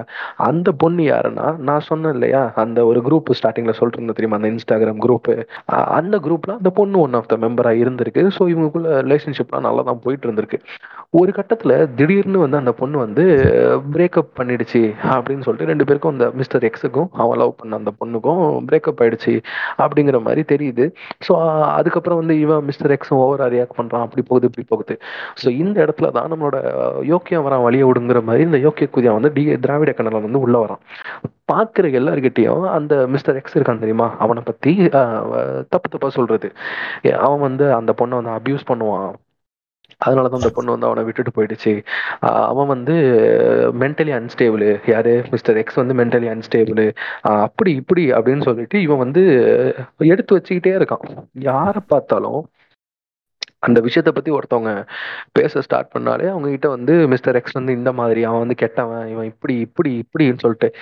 எங்களுக்குலாம் வந்து ஸ்டார்டிங்கில் ஒரு டவுட் வந்துச்சு, டே அவன் சின்ன பையன், அவன் எனக்கு தெரிஞ்சு அவன் 11th or 12th தான் படிக்கிறான், அவன் சின்ன பையன், அவன் சின்ன பசங்க வந்து கிறுக்குதி மாதிரி ஐடியாலஜி பேசுவானுங்க, போப்போ மாறிடுவானுங்க, அதெல்லாம் வேறு விஷயம். ஆனாலும் ஒரு சின்ன பையன் வந்து இவ்வளோ அப்யூசிவாக இருக்கான், இவ்வளோ டாக்ஸிக்காக இருக்கான், அந்த பொண்ணை வந்து இவன் அப்யூஸ் பண்ணிட்டான், அவன் மிஸ்டர் எக்ஸ் வந்து அப்யூஸ் பண்ணிட்டான், அதனால தான் அந்த பொண்ணை அவனை பிரேக்கப் பண்ணிட்டு போயிடுச்சு.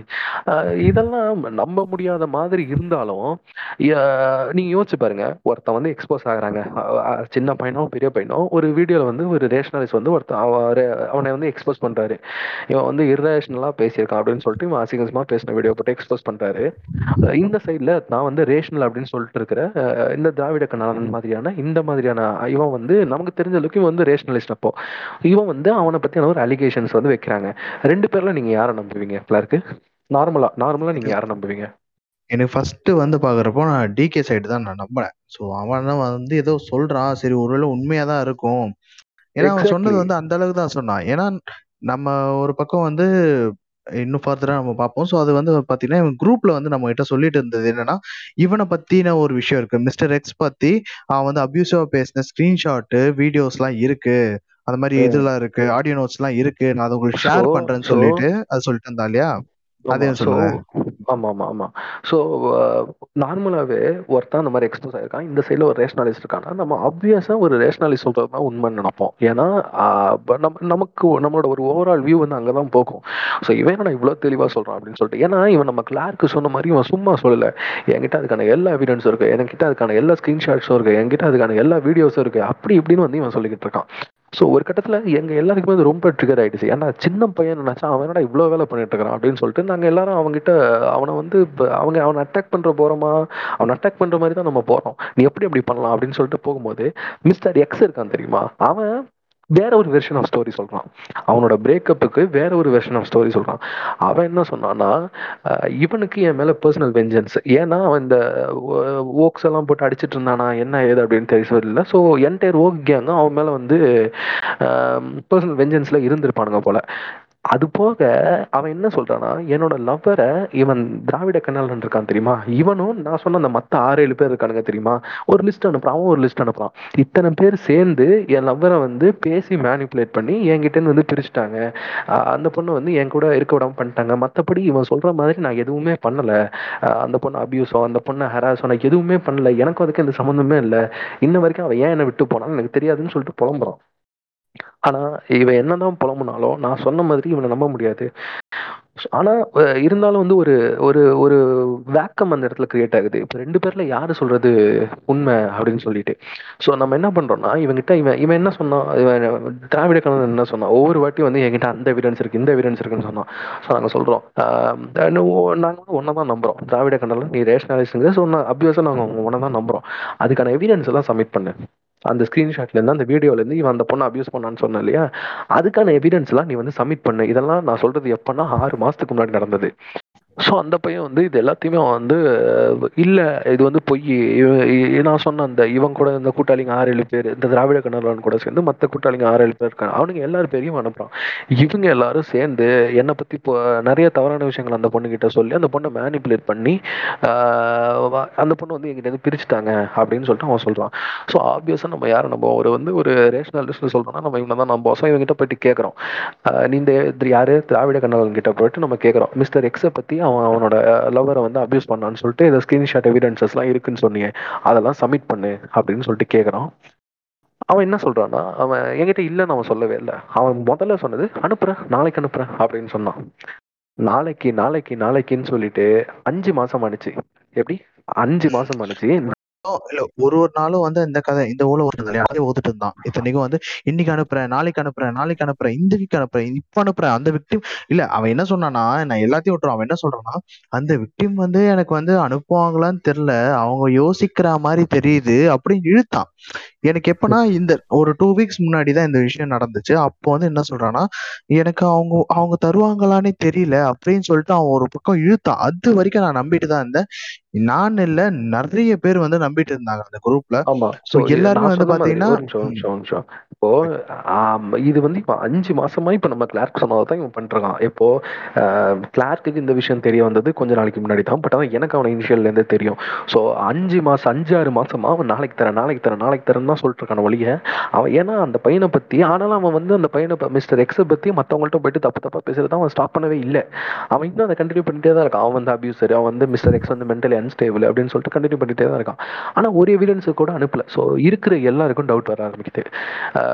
என்னன்னா நீனு ஒரு அக்யூசேஷன் வச்ச, என்கிட்ட ரெடி ஹேண்டடா ஸ்கிரீன்ஷாட் எவிடன்சஸ் எல்லாமே இருக்குன்னு சொன்ன, கேட்டா அனுப்ப மாட்டேற. ஒரு நாள் 2 நாள்னா வரல, ஒரு வாரம்னா கூட பரவாயில்ல. இப்போ 5 மாசம் ஆகுது, 5-6 மாசம் ஆகுது, ஆனா இன்ன வரைக்கும் நீ வந்து எந்த எவிடன்சஸும் அனுப்பல, எதுவுமே பண்ணல. ஸோ ஒரு கட்டத்தில் உங்ககிட்ட இருக்கா இல்லையா அப்படின்னு நாங்கள் எல்லாரும் கேட்க ஆரம்பிச்சிட்டோம். முடிஞ்ச அந்த அந்த ஸ்க்ரீன்ஷாட்ஸையும் நான் வந்து அனுப்புகிறேன். இது நடந்தது எப்படின்னா 5 மாசமா பொறுக்க முடியாமல் இதுக்கு இன்னைக்கு இவனை கேட்டு தான் ஆகணும் அப்படின்னு சொல்லிட்டு ஒரு ஒரு கொஞ்ச நாள் முன்னாடி ஒரு 2-3 days முன்னாடி பேசின ஸ்க்ரீன்ஷாட்டை முடிஞ்ச நான் ஆட் பண்ணுறேன்.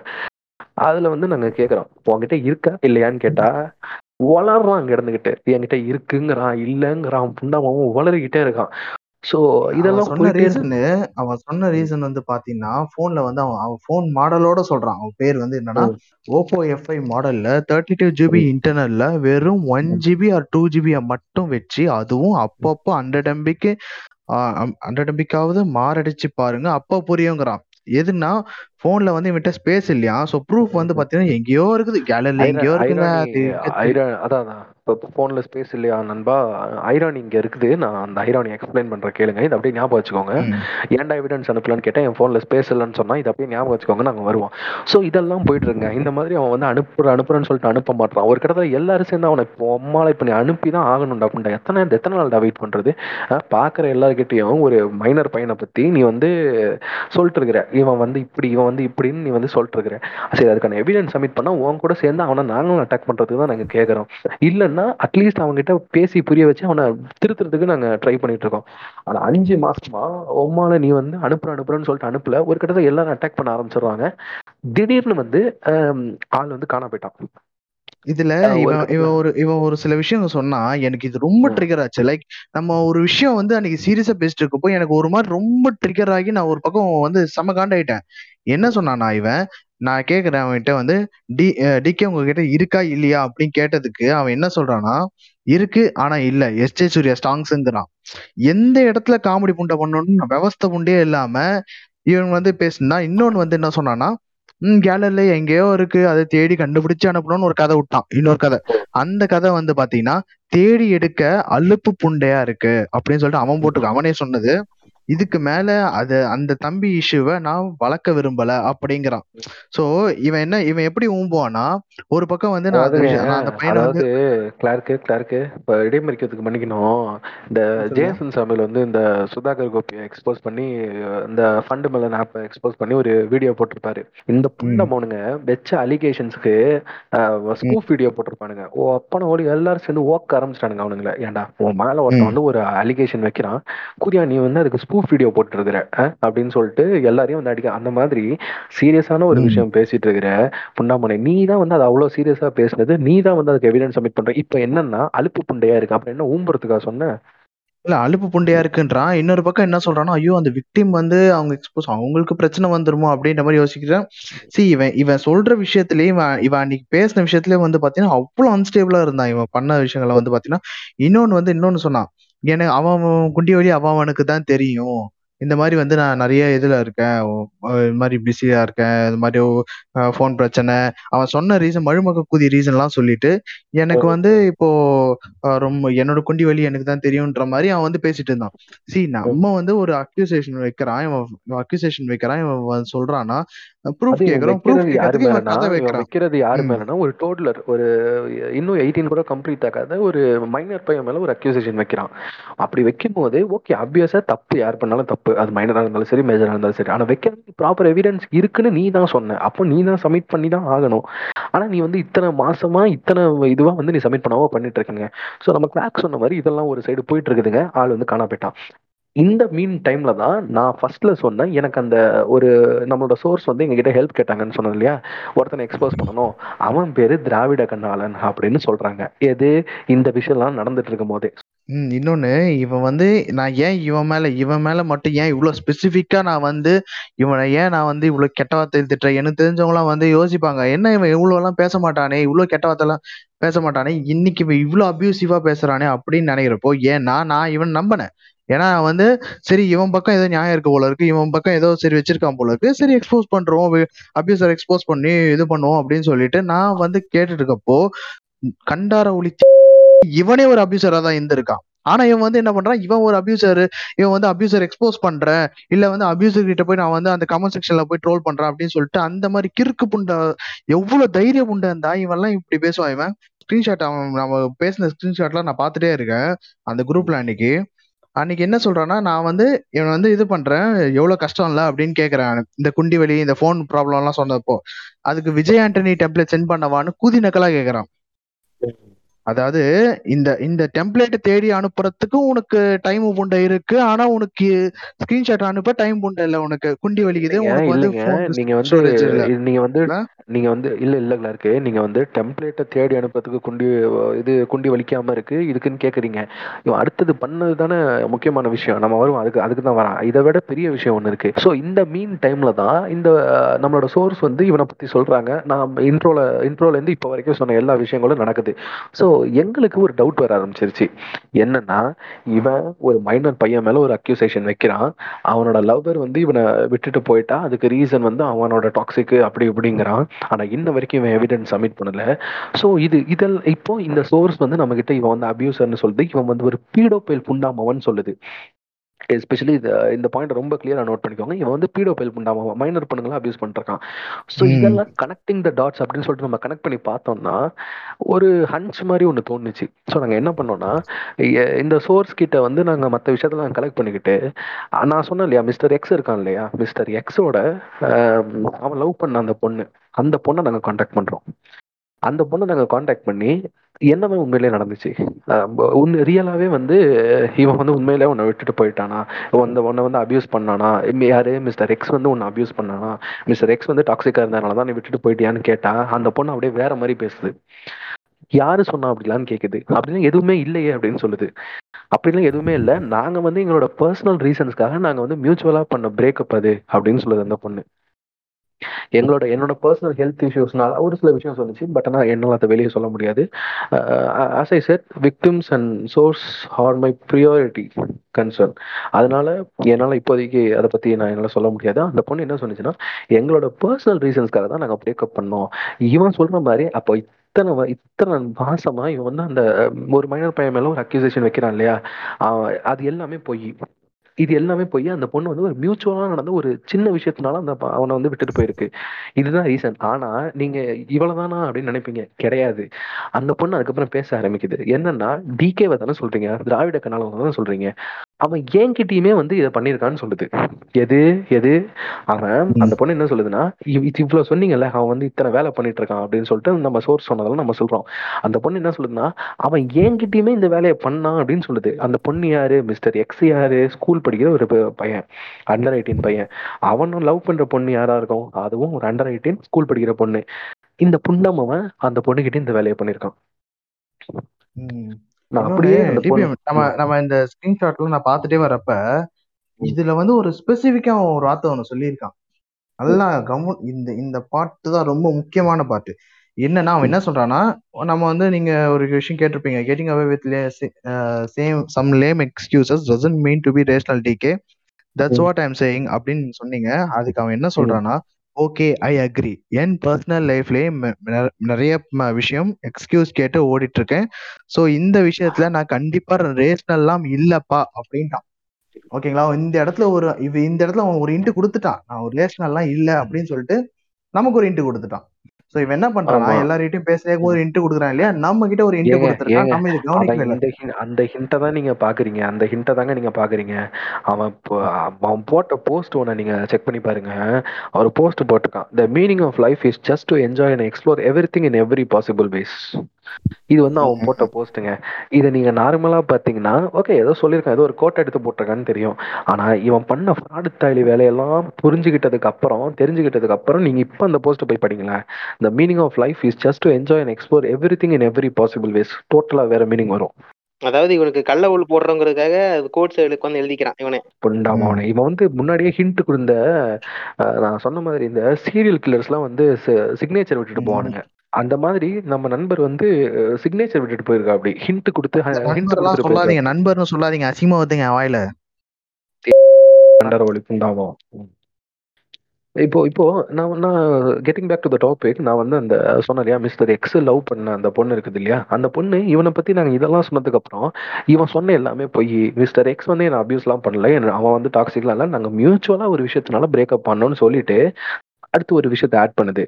ஸோ நம்ம கேட்டோம், நான் கேட்டதுக்கு அவன் என்ன சொல்கிறான்னா, நீங்கள் அந்த பர்சன் கிட்டே கேட்டுட்டே அனுப்புங்க அப்படின்னு சொன்னதுக்கு அவன் என்ன சொல்கிறான்னா, அந்த பர்சனுக்கு இதில் பெருசாக ப்ராப்ளம் இருக்காது பார்ப்போம் அப்படிங்கிறான்.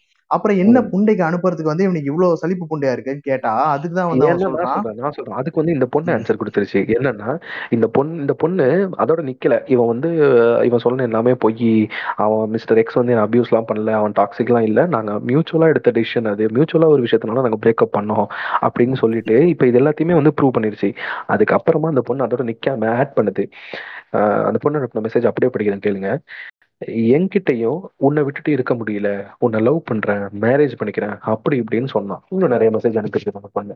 அதாவது உங்களுக்கு புரியுதா என்னன்னா, இந்த திராவிட கண்ணன் இருக்கான்னு தெரியுமா, இவன் ஒரு மிஸ்டர் எக்ஸ் லவ் பண்ண பொண்ணை பிரேக்கப் பண்ணதுக்கு அப்புறம் மிஸ்டர் எக்ஸை வந்து இவன் வந்து டார்கெட் பண்றான். அவன் வந்து அபியூசிவ், இவன் வந்து இப்படி மென்டலி அன்ஸ்டேபிள் அப்படி இப்படின்னு சொல்லிட்டு 1000 விஷயத்த சொல்றான். ஆனா எதுக்குமே எவிடன்சஸ் இல்ல. அதுக்கு ரீசன் என்னன்னா, இவனோட இன்டென்ஷன் அவன் லவ் பண்ண மிஸ்டர் எக்ஸ் லவ் பண்ண அந்த பொண்ணு இருக்கு தெரியுமா, அண்டர் 18 பொண்ணு, அந்த பொண்ணுக்கு டீம் அவன் வழக்கமா பண்ற வேலையை எப்படி சிம்பத்தி கிரியேட் பண்ணி நான் அவங்க கூட கடைசி வரைக்கும் இருப்பேன்னு சொல்லி அந்த எல்லா ப்ராசஸையும் முடிச்சுட்டு கடைசியில நியூட் பிக்ஸ் வாங்கிட்டு விட்டுட்டு போற வேலையை அந்த பொண்ணுகிட்டையும் அவன் பண்ணணும். அவனோட இன்டென்ஷன் அதுதான். அதுக்கு இவன் குறுக்கணிப்பான். யாரு? மிஸ்டர் எக்ஸ் வந்து குறுக்கணிப்பான். ஏன்னா அவன் லவ் பண்ற பொண்ணுல புண்டா அவனுக்கு எந்த பாயிண்ட் அதை பார்த்துட்டு சும்மா இருப்பான். அது வந்து அண்டர் 18 பையனும் அடல்ட் பையனும் எந்த பையனும் விடுறா, எந்த பார்ட்னர் எந்த ஜென்ரா வேணாலும் இருக்கட்டும், எந்த பார்ட்னர் வந்து தங்களோட பார்ட்னர் வந்து இன்னொருத்தங்கிட்ட வந்து இன்னொருத்த வந்து யூஸ் பண்றத பாத்துட்டு இருப்பாங்க. கக்கோல்டு கூதியாலும் பாத்துட்டு இருப்பான். கக்கோல்டு வேற ஏதாவது வேலை புண்டைய பண்ணிட்டு போயிடலாம், வேற ஏதாவது மானத்தோட வேற ஏதாவது வேலை புண்டைய பண்ணிட்டு போயிடலாம். கக்கோல்டு பண்றதுக்கு சோறு திங்கிறவன் ஏதாவது பண்ற வேலையை பண்ணிட்டு போயிடலாம். சோ எந்த பையன் பாத்துட்டு இருப்பான். அதனாலதான் இவனுக்கு அவனுக்கு கிளாஷ் வந்திருக்கு. நீங்க லட்டன் நீங்க கேட்டீங்க அவனுக்கு இவனுக்கு ஏதாவது பர்சனல் வெஞ்சன்ஸ் இருக்கான்னு கேட்டீங்க தெரியுமா. பர்சனல் வெஞ்சன்ஸ் இதுதான். இவன் அந்த பொண்ணை இவன் அந்த பொண்ணை யூஸ் பண்ண ட்ரை பண்ணிருக்கான். ஏதோ அந்த மைனர் பொண்ணை யூஸ் பண்ண ட்ரை பண்ணிருக்கான். ஆனா இவன் மிஸ்டர் எக்ஸ் இது குறுக்க நின்றுருக்கான். இவன் லவ் பண்ற பொண்ணை எப்படி இன்னொருத்த யூஸ் பண்றத வந்து அவன் இது பண்ண முடியும். அவனால முடிஞ்ச அளவுக்கு அவனை அகைன்ஸ்ட் பண்ணுவான் இல்லையா, அவன் அகைன்ஸ்ட் பண்ணிருக்கான். அந்த பர்சனல் வெஞ்சன்ஸ்ல தான் நண்பர் வந்து மிஸ்டர் எக்ஸ பத்தி நண்பர்னே சொல்றேன். கண்டாரவழி கண்டாரவழி வந்து அந்த மிஸ்டர் எக்ஸ பத்தி வந்து அவன் அபியூசிவ், அவன் டாக்ஸிக்னு சொல்லிட்டு இல்லாத பொருளையெல்லாம் கிளப்பி விடுறது. அவன் வேற ஒரு விஷயத்துல அந்த சின்ன பையன் எக்ஸ்போஸ் ஆனான்னு சொன்னான் இல்லையா, அங்க போயிட்டு வந்து கூதினக்களா கமெண்ட் பண்றது. இது எல்லாத்துக்குமான ரீசன் என்னன்னா, அவன் லவ் பண்ண பொண்ணை இவன் யூஸ் பண்ணிக்கணும்னு நினைக்கும் போது இவன் இடையில போய் அவனை அட்டாக் பண்ணிருக்கான். அந்த பர்சனல் வெஞ்சன்ஸ் தான். ஸோ இவன் இந்த மைராண்டி இருக்கான் இல்லையா, இவன் வந்து ஒன்று சொல்லியிருக்கான் இந்த குரூப் சாட்ல நம்ம பேசணும் இல்லையா, அந்த அன்னைக்கு இன்னொன்று சொல்லியிருக்கான், மேபி நீங்கள் இல்லாமல் இருக்கலாம். எனக்கு இவன் கூட பேசின மொத்த நேரமும் எனக்கு இவன் மேலே டவுட்டாகவே இருந்துச்சு அந்த டைமு. ஏன்னா இவன் வந்து இத்தனை மனுஷா வந்து இல்லை இல்லை இல்லை இல்லைன்னு சொல்லிக்கிட்டே இருக்கான். சரி இவனை இன்னைக்கு விடக்கூடாது, இன்னைக்கு கேட்டுருவோம், இது பண்ணுவோம், என்னைக்கு சொல்கிறான் பார்ப்போம்னு சொல்லிட்டு அப்போ சொன்னப்போ ஒன்று சொல்லியிருக்கான். நான் இப்போ அந்த பையன் மிஸ்டர் எக்ஸ் மேலே நான் சொல்லியிருக்கேன், மிஸ்டர் எக்ஸ் மேலே எனக்கு நம்பிக்கை இல்லை, நீங்க சீரியஸா பேசுறத பார்த்தா நான் நீங்க சொல்றது உண்மையா இருக்கும்ன்ற மாதிரி நான் அவன்கிட்ட கேட்கறேன். அப்போ வந்து என்ன சொல்றேன்னா, மேபி நீங்க இல்லாம இருக்கலாம், அதாவது லைக் நான் நம்புறேன், லைக் நான் உங்களுக்கு சப்போர்ட் பண்றேன்ற மாதிரி நான் இந்த மாதிரி பேசினேன். அப்ப என்ன சொன்னா, மேபி நீங்க அந்த லிஸ்ட்ல இல்லாம இருக்கலாம், ஆனா ஒரு சின்ன கூதியான கூட்டமே இருக்கு, அவன் எதை சொன்னாலும் நம்பிட்டு பின்னாடி போக அப்படின்றான். ஸோ என்னன்னா, இவன் சின்ன கூதியான்றான்ல, இவன் வந்து பாத்தீங்கன்னா இவனுக்கு வந்து தெரியுது சின்ன கூதியானா யாரு, சின்ன வயசுனா யாரு, இவனுக்கு எல்லாமே தெரியுது. அப்போ நீ வந்து இன்டென்ஷனோட நீ வந்து பீடோஃபைல் இதுலதான் நீ வந்து அந்த இன்டென்ஷன்ல தான் நீ அந்த பொண்ணுகிட்ட எல்லாம் பேசியிருக்கல இல்லையா, அந்த மாதிரி பேசிட்டு. இப்போ நம்ம சொல்லியிருந்தோம், நம்ம உனக்கு என்னடா தெரியும் தோழரோட கமெண்ட்ல வந்து இவன் வந்து இந்த மாதிரி கமெண்ட் பண்ணியிருந்தான் அப்படின்னு சொல்லிட்டு. இந்த பர்சனல் வெஞ்சன்ஸுங்கிறது கண்டிப்பா இங்க இருக்குது. இவன் வந்து அந்த பொண்ணை வந்து யூஸ் பண்ணிக்கணும்னு நினைச்சது இவன் அட்டாக் பண்ண. அந்த பர்சனல் வெஞ்சன்ஸ் எல்லாம் தாண்டி இவன் கமெண்ட் பண்ணதுக்கு மேபி ஒரு ரொம்ப யூஸ்வலான ஒரு ரொம்ப சிம்பிளான ஒரு ரீசன் கூட இருக்கலாம். ரீசெண்டா நம்மளோட உனக்கு என்னடா தெரியும் தோழர் வந்து ஒரு வீடியோ காலில் வந்து நிறைய பேர் அவரோட ஃப்ரெண்ட்ஸ் கூட பேசின மாதிரி ஒரு வீடியோ காலை எடுத்து ஸ்டோரியில போட்டிருந்தாரு. அதுல வந்து இவன் இருந்தான். யாரு? இவன் அந்த திராவிட கண்ணால வந்து இருந்தான். புரியல, நம்ம டிகேவும் இருக்காரு இல்லையா அதுல. ஆமா ஆமா, அந்த வீடியோ கால்ல வந்து நம்ம திராவிட கண்ணாலன்னு இருந்தாரு. நம்ம இன்னும் அடுத்து எக்ஸ்போஸ் பண்ண போற அந்த 6-7 பேர்ல இருக்கிறவனும் இருந்தானா இல்லையான்னு என்னால சொல்ல முடியாது. நம்ம வரும்போது நீங்க தெரிஞ்சுப்பீங்க. இது மெயினா இவன் திராவிட கண்ணால வந்து அந்த உனக்கு என்னடா தெரியும் வந்து வீடியோ கால் பேசினேன் அப்படின்னு சொல்லிட்டு அவர் போட்ட ஸ்டோரியில அந்த வீடியோ கால்ல வந்து இவனும் இருந்தான். ஸோ மேபி உனக்கு என்னடா தெரியும் வந்து டிகே இவங்க ஃப்ரெண்ட்ஸா இருக்கிறதுனால ஒருவேளை வந்து டிகே வந்து அந்த கமெண்ட்ல வந்து யூஸ்வலா நம்மளோட ஃப்ரெண்ட்ஸ் ஒரு போஸ்ட் போட்டா நம்ம அதுல கமெண்ட் பண்ணுவோம், அந்த மாதிரி கூட கமெண்ட் பண்ணிருக்கலாம்.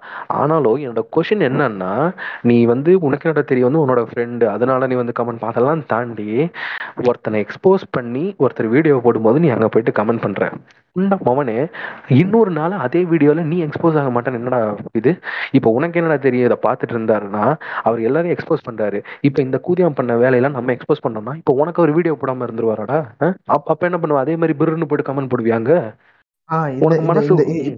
இப்போ நான் ஒன்று பார்த்தேன் டிபிஎம், இதில் வந்து என்ன சொல்லியிருக்கேன்னா, நான் சொல்கிறேன், நீங்கள் வந்து அந்த சொல்கிற பசங்க வந்து நான் பார்த்துக்கிறேன், நீங்கள் சொல்லுங்கள் அப்படின்னு சொன்னதுக்கு அவன் என்ன சொல்கிறான்னா, பாத்துக்க பெருசா ஒன்னும் இல்லை. அவன் கையில இனிமே போன் இருக்க கூடாது, ஆன்லைன் வந்தா தேவையில்லாத வேலைகள் பாக்க அப்படின்னு சொல்லிட்டு அந்த பையனை சொல்றான். அதுக்கப்புறம் அவன் என்ன சொல்றான், மிஸ்டர் எக்ஸ் வந்து சொல்றான், அதான் ஃபேக்கா அலிகேஷன் வச்சான் தெரியுமா மிஸ்டர் எக்ஸ் மேல, இவன் வந்து இப்படி இப்படின்னு சொல்லிட்டு. அதுக்கு வந்து நண்பர் வந்து அதுக்கு வந்து இந்த கூதியா வந்து இது குடுக்குறாரு, என்னன்னா சொல்யூஷன் குடுக்குறாரு.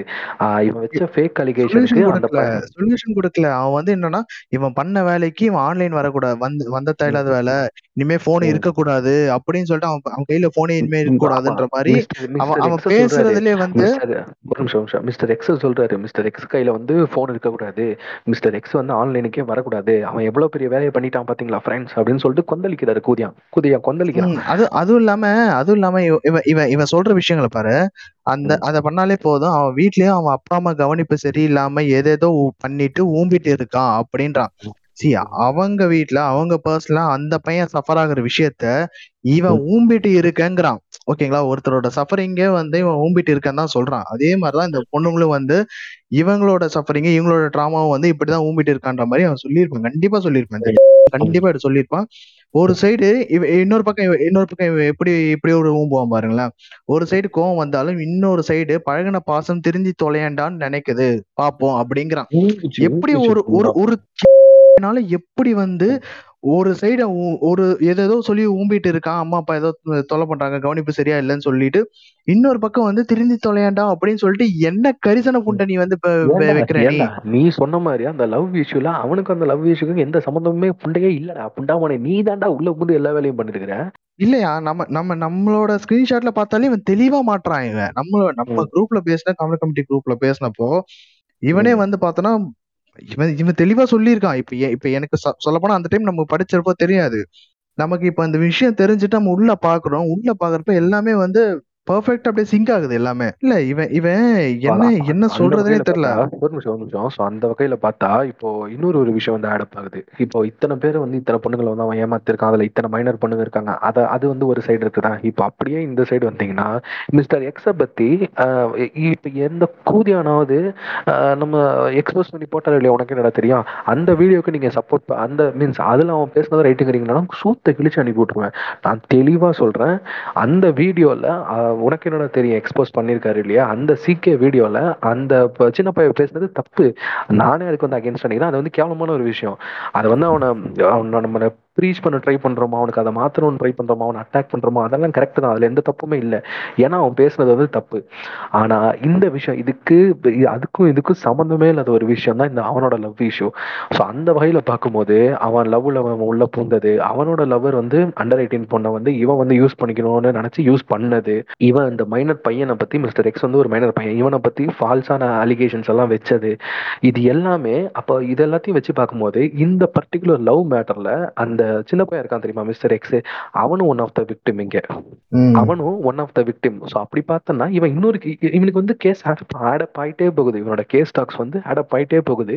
இன்னொரு விக்டிம் இங்க இருக்கான் அந்த மிஸ்டர் எக்ஸ் அப்படிங்கிறவன், இதுல வந்து ஒன் ஆஃப் த விக்டிம். அவன் ரேஷனல்னு சொல்லிட்டு ரேஷனல் பேசுறான் ஃப்ரெண்ட்ஸ், முற்போக்கு பேசுறான் ஃப்ரெண்ட்ஸ்னு ஓக்கு குதித்தனமா பேசிட்டு, ஆனா பண்ணது என்ன வேலை அப்படின்னா அபியூஸ் பண்றது, பீடோஃபைல் பண்றது, எஸ்பெஷலி பொண்ணுங்க ஒரு சில பேர் ஹெல்ப் பண்ணிருக்காளுங்க அப்படின்னா பிம்ப் பண்ணிருக்காளுங்க இல்லையா, பிம்ப் பண்ற வேலை பார்த்திருக்கீங்க இல்லீங்களாமா. நான் சூப்பர் அந்த பொண்ணுங்களும் வந்து பார்த்தனா இந்த லிஸ்ட்ல தான் இருக்காங்க. நான் சொல்லியிருந்தேன் இந்த மாதிரி சோர்ஸ் வந்து நம்ம கிட்ட சொல்லியிருந்தாங்க இவனை எக்ஸ்போஸ் பண்ணியே ஆகணும், பிகாஸ் நானுமே வந்து அங்கே ஒரு விக்டிம் தான் அப்படின்னு சொல்லிட்டு சொல்லியிருந்தாங்க. நம்ம சோர்ஸ் வந்து சொல்லியிருந்தாங்க. இந்த சோர்ஸ் கிட்ட நான் வந்து டேரக்டா கான்டாக்ட்ல இல்லை, நம்ம வந்து அதுக்கப்புறம் தான் வந்தோம். பட் ஆனால் இனிஷியலா டேரக்டா கான்டாக்ட்ல இருந்தது நம்மளோட ஒரு மெம்பர் தான், ஹினாட்டா அப்படிங்கிறவங்க தான் நம்ம இந்த நம்மளோட சோர்ஸ் கூட இனிஷியலா டேரக்டா கான்டாக்ட்ல இருந்தவங்க. வணக்கம் ஹினாட்டா. வணக்கம் டிபிஎம். நீங்க சொல்லுங்க இது எப்படி ஸ்டார்ட் ஆனது. ஆக்சுவலி வந்து என்ன ஆச்சுன்னா அன்எக்ஸ்பெக்டடா தான் அந்த பொண்ணு வந்து மெசேஜ் பண்ணுச்சு, எங்களுக்கு ஒரு ஹெல்ப் வேணும், ஹெல்ப் பண்றீங்களா அப்படின்னு. அப்புறம் தான் வந்து உங்க குரூப்ல இருக்க ஒருத்தரே தான் எங்களுக்கு வந்து கேர்ள்ஸ் கிட்ட இருந்து நியூட் பிக்ஸ் எல்லாம் வாங்கி, அதாவது பிரைன் வாஷ் பண்ணி நியூட் பிக்ஸ் வாங்கி பாலிகாமி அது மாதிரிலாம் சொல்லி இது வந்து தப்பு இல்லைன்னு சொல்லி வாங்குறாங்க. ஒரு பொண்ணு வந்து சூசைட் அட்டன் பண்ணிடுச்சு இப்படி சொல்லிதான் இது பண்ணாங்க. அப்புறம் வந்து ப்ரூஃப் கேட்டேன்.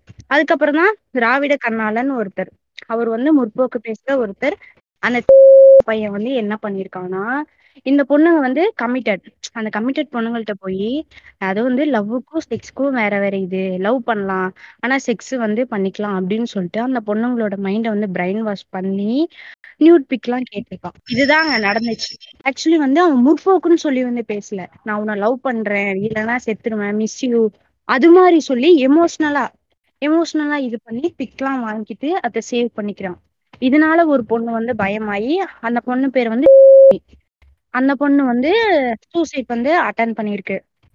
இது வந்து என்கிட்ட வந்து ஒரு விக்டிம் வந்து சொல்லும் போது வந்து ப்ரூஃபோட சென்ட் பண்றாங்க. அவன் வந்து இது தெரியல அது தெரியல 80+ மீம் அது மாதிரி எல்லாம் அனுப்புறது, இது மாதிரி என்கிட்ட பேசு. ஆக்சுவலி இதுக்கும் முற்போக்குக்கும் சம்பந்தமே இல்லை. முற்போக்குன்றவுக்குள்ள இந்த தனத்தை கொண்டு வராங்க. இதுதான் நடந்திருக்கு.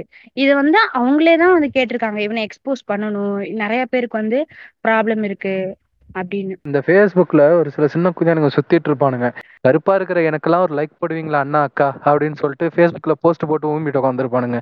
அதே மாதிரிதான் அந்த பொண்ணுங்க வந்து சிங்கிள் கூட கிடையாது, இன்னொருத்தர் கூட கமிட்டடா இருக்கிற பொண்ணுங்கள்ட்ட வந்து இப்படி பிரைன் வாஷ் பண்றாங்க. இப்போ நீங்க சொன்னீங்கல்ல டிபிஎம், நான் கருப்பா இருக்க எனக்கு லைக் கிடைக்குமா ஃப்ரெண்ட்ஸ் அப்படின்னு கேட்பானுங்களா, இந்த அதான் பண்ணுவானுங்க. அதை பண்ணிட்டு அதை பப்ளிக்கா பண்ணுவானுங்க. பப்ளிக்கா பண்ணிட்டு இவனுக்கு என்ன பண்ணுவானுங்க, இது கிரிஞ்சுன்னுவானுங்க, இவனுங்களே கிரிஞ்சுன்னுவானுங்க. பார்த்தா இவனுங்களே அதை வந்து பண்ணுவானுங்க. பண்ணிட்டு சி இதுல எனக்கு என்ன இவ்வளோ டாக்ஸிக்கா இருக்குன்னா, அந்த டாக்ஸிக்கா நான் அழுத்தி சொல்றேன்னா, ஒரு ரிலேஷன்ஷிப்ல இருக்க ஒரு பொண்ணு கிட்ட போயிட்டு நீ வந்து இதை பண்ணலாம், இது தப்பு இல்லை, நீங்க வந்து நியூஸ் அனுப்பலாம், இது தப்பு இல்லைன்னு சொல்லிட்டு என்ன தைரியத்தோட இவெல்லாம் அனுப்புறான். இதுல என்ன வந்து இதுல வந்து பெரியாரிசம் எழுத்துக்கிறான், ஃபெமினிசம் எழுத்துக்கிறான். இதுல எந்த இடத்துல இந்த ஃபெமினிசம் வந்து இந்த ரோல் என்ன பிளே பண்ணுது? நீங்க வந்து இட்லி கில்ட்ரி பண்றது, நீங்க வந்து பூமரா இருக்கீங்க, பெரியார் வந்து என்ன சொன்னாரு தெரியுமா அப்படின்னு சொல்லிட்டு ஆரம்பிச்சு இவனுக்கு என்ன பண்ணுவானோ, பெண்ணின் அடிமையானால் சொல் புக்கை படிக்கிற தோழி, இதுல வந்து பெரியார் வந்து இதெல்லாம் பண்ண சொல்லிக்காரு, நீங்க இந்த கட்டமைப்பு சமூக கட்டமைப்பு உடச்சு வெளியே வாங்க தோழி அப்படின்றது. ஓகே, ஸோ ஒரு இறுதி கட்டத்தை நோக்கி நம்ம வந்து வந்துட்டோம். இப்போ ஒரு டிஸ்க்ளைமர் வந்து ஒன்று கொடுக்கணும்னு நினைக்கிறேன். என்னன்னா, டீம் காம்ரேட் கமிட்டி எடுத்துக்கிட்டிங்க அப்படின்னா, we are not someone like either Jason Samuel or someone else to be perfect in this criteria of exposing. So இதை வந்து எங்களுக்கு இதுதான் நாங்கள் ஃபர்ஸ்ட் டைம் வந்து எங்களுக்கு ஒரு விஷயம் வந்து எங்களுக்கு வந்து ரீச் ஆகுது, ஒரு இந்த மாதிரி ஒருத்தர் வந்து பண்ணிட்டு இருக்கான் அப்படின்னு சொல்லிட்டு ஒரு விஷயம் ரீச் ஆகுது. ஸோ எங்களுக்கு முதல்ல வந்தது வந்து ஒரு கோவம் தான், எப்படி நீ இப்படி பண்ணலாம் அப்படின்னு சொல்ற ஒரு கோவம் தான். ஸோ அந்த கோவத்தை தான் இங்கே நாங்கள் வெண்ட் அவுட் பண்ணியிருக்கோம். இதில் வந்து நாங்கள் இப்போ ஒரு சில இடத்துல நாங்கள் ஃபன்னியாக பேசியிருந்தோம்னா ஒரு சில பேர் கேட்கலாம், எப்படி ஒரு விக்டிம் அப்யூஸ் ஆயிருக்காங்க நீங்கள் எப்படிங்க ஃபன்னியாக பேசலானோ, இல்லை ஒரு சில விஷயத்தில் வந்து நாங்கள் ரொம்பவே சீரியஸாக பேசணும்னா என்ன ப்ரோ வழக்கமாக ஃபன்னியாக பண்ணுவீங்க, இவ்வளோ சீரியஸாக பேசுகிறீங்க. தயவு செஞ்சு அந்த மாதிரி உங்களோட கன்ஸ்ட்ரக்டிவ் கிரிட்டிசிசம் இருந்தால் பேய்ங்க, அதில் எந்த பிரச்சனையும் இல்லை. ஆனால் அந்த மாதிரியான விஷயங்களை ஒரு டிஃபெக்டாக சொல்லாதீங்க. ஏன்னா நாங்கள் இப்போ தான் வந்து இந்த ஃபீல்டுக்குள்ளேயே இறங்குறோம், ஒரு எக்ஸ்போசிங் அப்படிங்கிற ஒரு விஷயத்துக்குள்ளேயே நாங்கள் இறங்குறோம், இதுக்கு முன்னாடி நாங்கள் பண்ணதில்லை. ஸோ எங்களுக்கு தெரிஞ்சதுனா எங்ககிட்ட இருக்கிற ஒரு கோவம், இது இந்த கோவத்தை நாங்கள் எல்லாருக்கும் தெரியப்படுத்தணும் அப்படின்னு சொல்லிட்டு நம்ம பண்ணுறோம். ஸோ ஒருவேளை இதை நீங்கள் எப்படி பண்ணியிருக்கலாம் அப்படின்னா கன்ஸ்ட்ரக்டிவ் கிரிட்டிசிசம் மாதிரிலாம் தாராளமாக எடுத்துகிட்டு வாங்க. அதுதான் நான் சொல்லணும்னு வந்து நினச்சேன். இப்போது இதை தாண்டி எனக்கு வந்து விக்டிம்ஸ் கிட்ட வந்து ஒரு கேள்வி இருக்கு என்கிட்ட. இந்த விக்டிம்ஸோட லிஸ்ட் இருக்காங்க இல்லையா, இவங்க கிட்ட விக்டிம்ஸ்னால் யார்? நம்ம இப்போ லாஸ்ட்டாக பேசினவன் மிஸ்டர் எக்ஸ், அவன் கிடையாது, இந்த பொண்ணுங்க இருக்காங்க தெரியுமா, அபியூஸ் ஆனவங்க. அந்த விக்டிம்ஸ் கிட்ட எனக்கு வந்து ஒரு கேள்வி இருக்குது. அண்ட் இந்த விக்டிம் லிஸ்ட்ல நீங்க அண்டர் 18 இருந்தீங்க அப்படின்னா, மைனர் பொண்ணுங்களா இருந்தீங்கன்னா இந்த கேள்வி உங்களுக்கு கிடையாது. ஓகேவா? ஸோ உங்களுக்கு சொல்ல வேண்டியது என்னன்னா, உங்க மேல எந்த தப்புமே இல்லை. ஓகேவா? நீங்க வந்து கில்ட்ரி பாக்குறதுக்கோ, நாங்க இவ்வளவு நேரம் சொன்ன மாதிரி நம்ம தான் வந்து எதையுமே யோசிக்காம அவனை நம்பி ஏமாந்துட்டோம், இந்த மாதிரியான எந்த கில்ட்ரிக்கும் நீங்க வந்து ஆளாகாதீங்க. ஸ்டே ஸ்ட்ராங், உங்க மேல எந்த தப்புமே கிடையாது. ஓகேவா? Because you are under 18, you are not matured enough to handle things. Okay? So அதனால எந்த ப்ராப்ளமே இல்லை. நீங்க கிவ் அ சைட், இந்த கொஸ்டின் உங்களுக்கு இல்லை. இதை நான் வந்து இந்த அடல்ட் இருக்கீங்க இல்லையா, அபவ் 18, இந்த லிஸ்ட்ல இந்த விக்டிம் லிஸ்ட்ல இருக்கிற அபவ் 18 இருக்கீங்க இல்லையா, நான் உங்கள்கிட்ட இந்த கொஸ்டினை கேட்குறேன். என்னன்னா, நீங்கள் எல்லாருமே ஒரு ஐடியாலஜியை எக்ஸ்ட்ரீமாக பேசுகிறவங்க. எனக்கு தெரிஞ்ச அளவுக்கு இந்த லிஸ்ட்டில் இருக்கிற மெஜாரிட்டி ஆஃப் த பேர் ரொம்ப எக்ஸ்ட்ரீமாக இந்த ஐடியாலஜியை பேசுகிறவங்க. இருக்கிற எல்லா மென்னுமே வந்து தப்பானவங்க தான் அப்படின்னு ஆரம்பிச்சு ரேஷனலிசத்தையே ரொம்ப எக்ஸ்ட்ரீமாக பேசி, இன்ஃபேக்ட் இந்த விக்டிம் லிஸ்ட்டில் இருக்கிற பல பேர் வந்து கில்லால் மென் வரையும் பேசியிருக்கீங்க, எனக்கு தெரியும். என்னோட கேள்வி என்னன்னா, நீங்க உங்களை ஃபெமினிஸ்ட்னு சொல்லிட்டு ஐடென்டிஃபை பண்ணிக்கிறீங்க, உங்களை ரேஷனல்னு சொல்லிட்டு ஐடென்டிஃபை பண்ணிக்கிறீங்க, இவ்வளோ தெளிவான ஐடியாலஜி பேசுறவங்க நாங்கன்னு சொல்லிட்டு ரொம்ப எக்ஸ்ட்ரீமா ஐடென்டிஃபை பண்ணிக்கிறீங்க. இவ்வளோ பண்ற நீங்க எப்படி ஒருத்தனோட மேனிபுலேஷனுக்கு வந்து இதாக யூஸ் ஆனீங்க. எனக்கு புரியல, அந்த ஒரு விஷயம் தான் எனக்கு புரியல. இது வந்து விக்டிம் பிளேமிங் பண்றியா, எனக்கு அதெல்லாம் தெரியல. எனக்கு இருக்கிற ஒரு கேஷுவலான கொஷின் இது, எப்படி இவ்வளோ தெளிவாக பேசுகிறேன் நீங்கள்? பிகாஸ் எத்தனையோ பேர் உங்களை இன்ஸ்பிரேஷனாக எடுத்திருப்பாங்க, இவங்கள மாதிரி நம்ம பேசணும்னு சொல்லிட்டு. நீங்கள் தானுங்க சொன்னீங்க ஃபெமினிசம் வந்து, ஃபெமினிசம் பேசுனீங்க அவ்வளோ தெளிவாக பேசுகிறேன்னு சொன்னீங்க, எக்ஸ்ட்ரீமாக பேசினாலும் நாங்கள் தெளிவாக பேசுகிறோன்னு சொன்னீங்க. நீங்கள் கற்றுக்கிட்ட பகுத்தறிவு இவ்வளோ தானா? ஒருத்தன் வந்து நீ ஒரு ரிலேஷன்ஷிப்பில் இன்னொருத்தன் கூட இருக்கும்போதும் நீ என் கூட செக்ஸ்டிங் பண்ணலான்னு ஒருத்தன் சொல்கிறான்னா, அவன் சொல்றது மலுமட்ட குதிதானு உங்களுக்கு புரியவே இல்லையா? அவன் சொல்றது கரெக்ட் தான் நம்பி போற அளவுக்கு உங்களோட பகுத்தறிவு அவ்வளவு வீக்கா இருந்துச்சு. நீங்க கத்துக்கிட்ட ரேஷனலிசம் இவ்வளவுதானா? நீங்க கத்துக்கிட்ட ஃபெமினிசம் இவ்வளவுதானா? இந்த கொஷின் தான் என்னால வந்து ஒரு எப்படி சொல்றது மூவ் ஆன் ஆகவே முடியல இந்த கொஷின்ல இருந்து. இல்ல இது இந்த விஷயத்துல வந்து பாத்தீங்கன்னா இதுக்கெல்லாம் இந்த யார் காரணம் தெரியுமா அப்படின்னு திரும்பி பார்த்தா இந்த ஓக குதியானுதான் இருப்பானுங்க. ஏன்னா இந்த நாய்ங்க தான், இந்த ஈன கெச்ச நாய்ங்க தான் வந்து என்ன பண்ணுவானுங்கன்னா, கன்சென்ட்டோட என்ன பண்ணாலும் தப்பு இல்லை அப்படின்னு வானுங்க. இல்லை கிளார்க், இப்போ பெரியார் ஒரு விஷயம் வந்து சொல்லியிருப்பாரு, யார் சொன்னாலும் சரி நானே சொல்லியிருந்தாலும் உன் பகுத்தறிவு கேட்டாத ஒரு விஷயத்தையும் ஏற்காது அப்படின்னு சொல்லியிருப்பாரு. இந்த ஓக்கு கூதி எனக்கு வந்து கிறுக்குதி மாதிரி சொல்றது அதெல்லாம் விடுங்களேன். நான் என்ன கேட்குறேன், பகுத்தறிவுனா என்ன? ஒரு ரேஷனலா ஒரு விஷயத்த ரைட்டா தப்பா லாஜிக்கலா ப்ராக்டிக்கலா, இல்லை ஒரு எப்படி சொல்றது இம்ப்ராக்டிக்கலான ஒரு விஷயமா, அது லாஜிக் இல்லாத ஒரு விஷயமான அனலைஸ் பண்ணி அதை அக்செப்ட் பண்றது, அதை ப்ராபகேட் பண்றதுதான் ரேஷனலிசம். இதை தான் நீங்களும் சொல்றீங்க. இதை எக்ஸ்ட்ரீமா வேற நீங்க பேசுறீங்க, சின்ன சின்ன விஷயத்த கூட ஓக்கு தரமா எக்ஸ்ட்ரீமா பேசுறீங்க. ஓக்கு கூறியா சொல்றது, இந்த அபியூசர் புண்டமாவை சொல்றது, இதெல்லாம் எப்படி உங்களால வந்து அவன் சொல்றானா அது தப்புன்னு அந்த இடத்துல தெரிஞ்சிருக்கணுமே. அதுதானே வந்து ரேஷனலிசம், அதுதானே பகுத்தறிவு. நீங்க பகுத்தறிவியே எக்ஸ்ட்ரீமால பேசிட்டு இருக்கீங்க, நாங்க எல்லாத்துலயும் அவ்வளவு ஸ்ட்ராங்கா இருக்கோம்ல சொல்றீங்க. அப்புறம் எப்படி உங்களால இந்த இவனோட மேனிபுலேஷனுக்கு எப்படி நீங்க போனீங்க? எப்படி இந்த இவனோட மேனிபுலேஷன் உங்களுக்கு அது கேட்ட உடனே தப்புன்னு தோணுமே? ஒரு சின்ன குழந்தைய கூப்பிட்டு இந்த மாதிரி சொல்றான் ரைட்டா தப்பான்னு கூட தப்புன்னு சொல்லுமே, உங்களுக்கு ஏன் அது தப்புன்னு தோணல?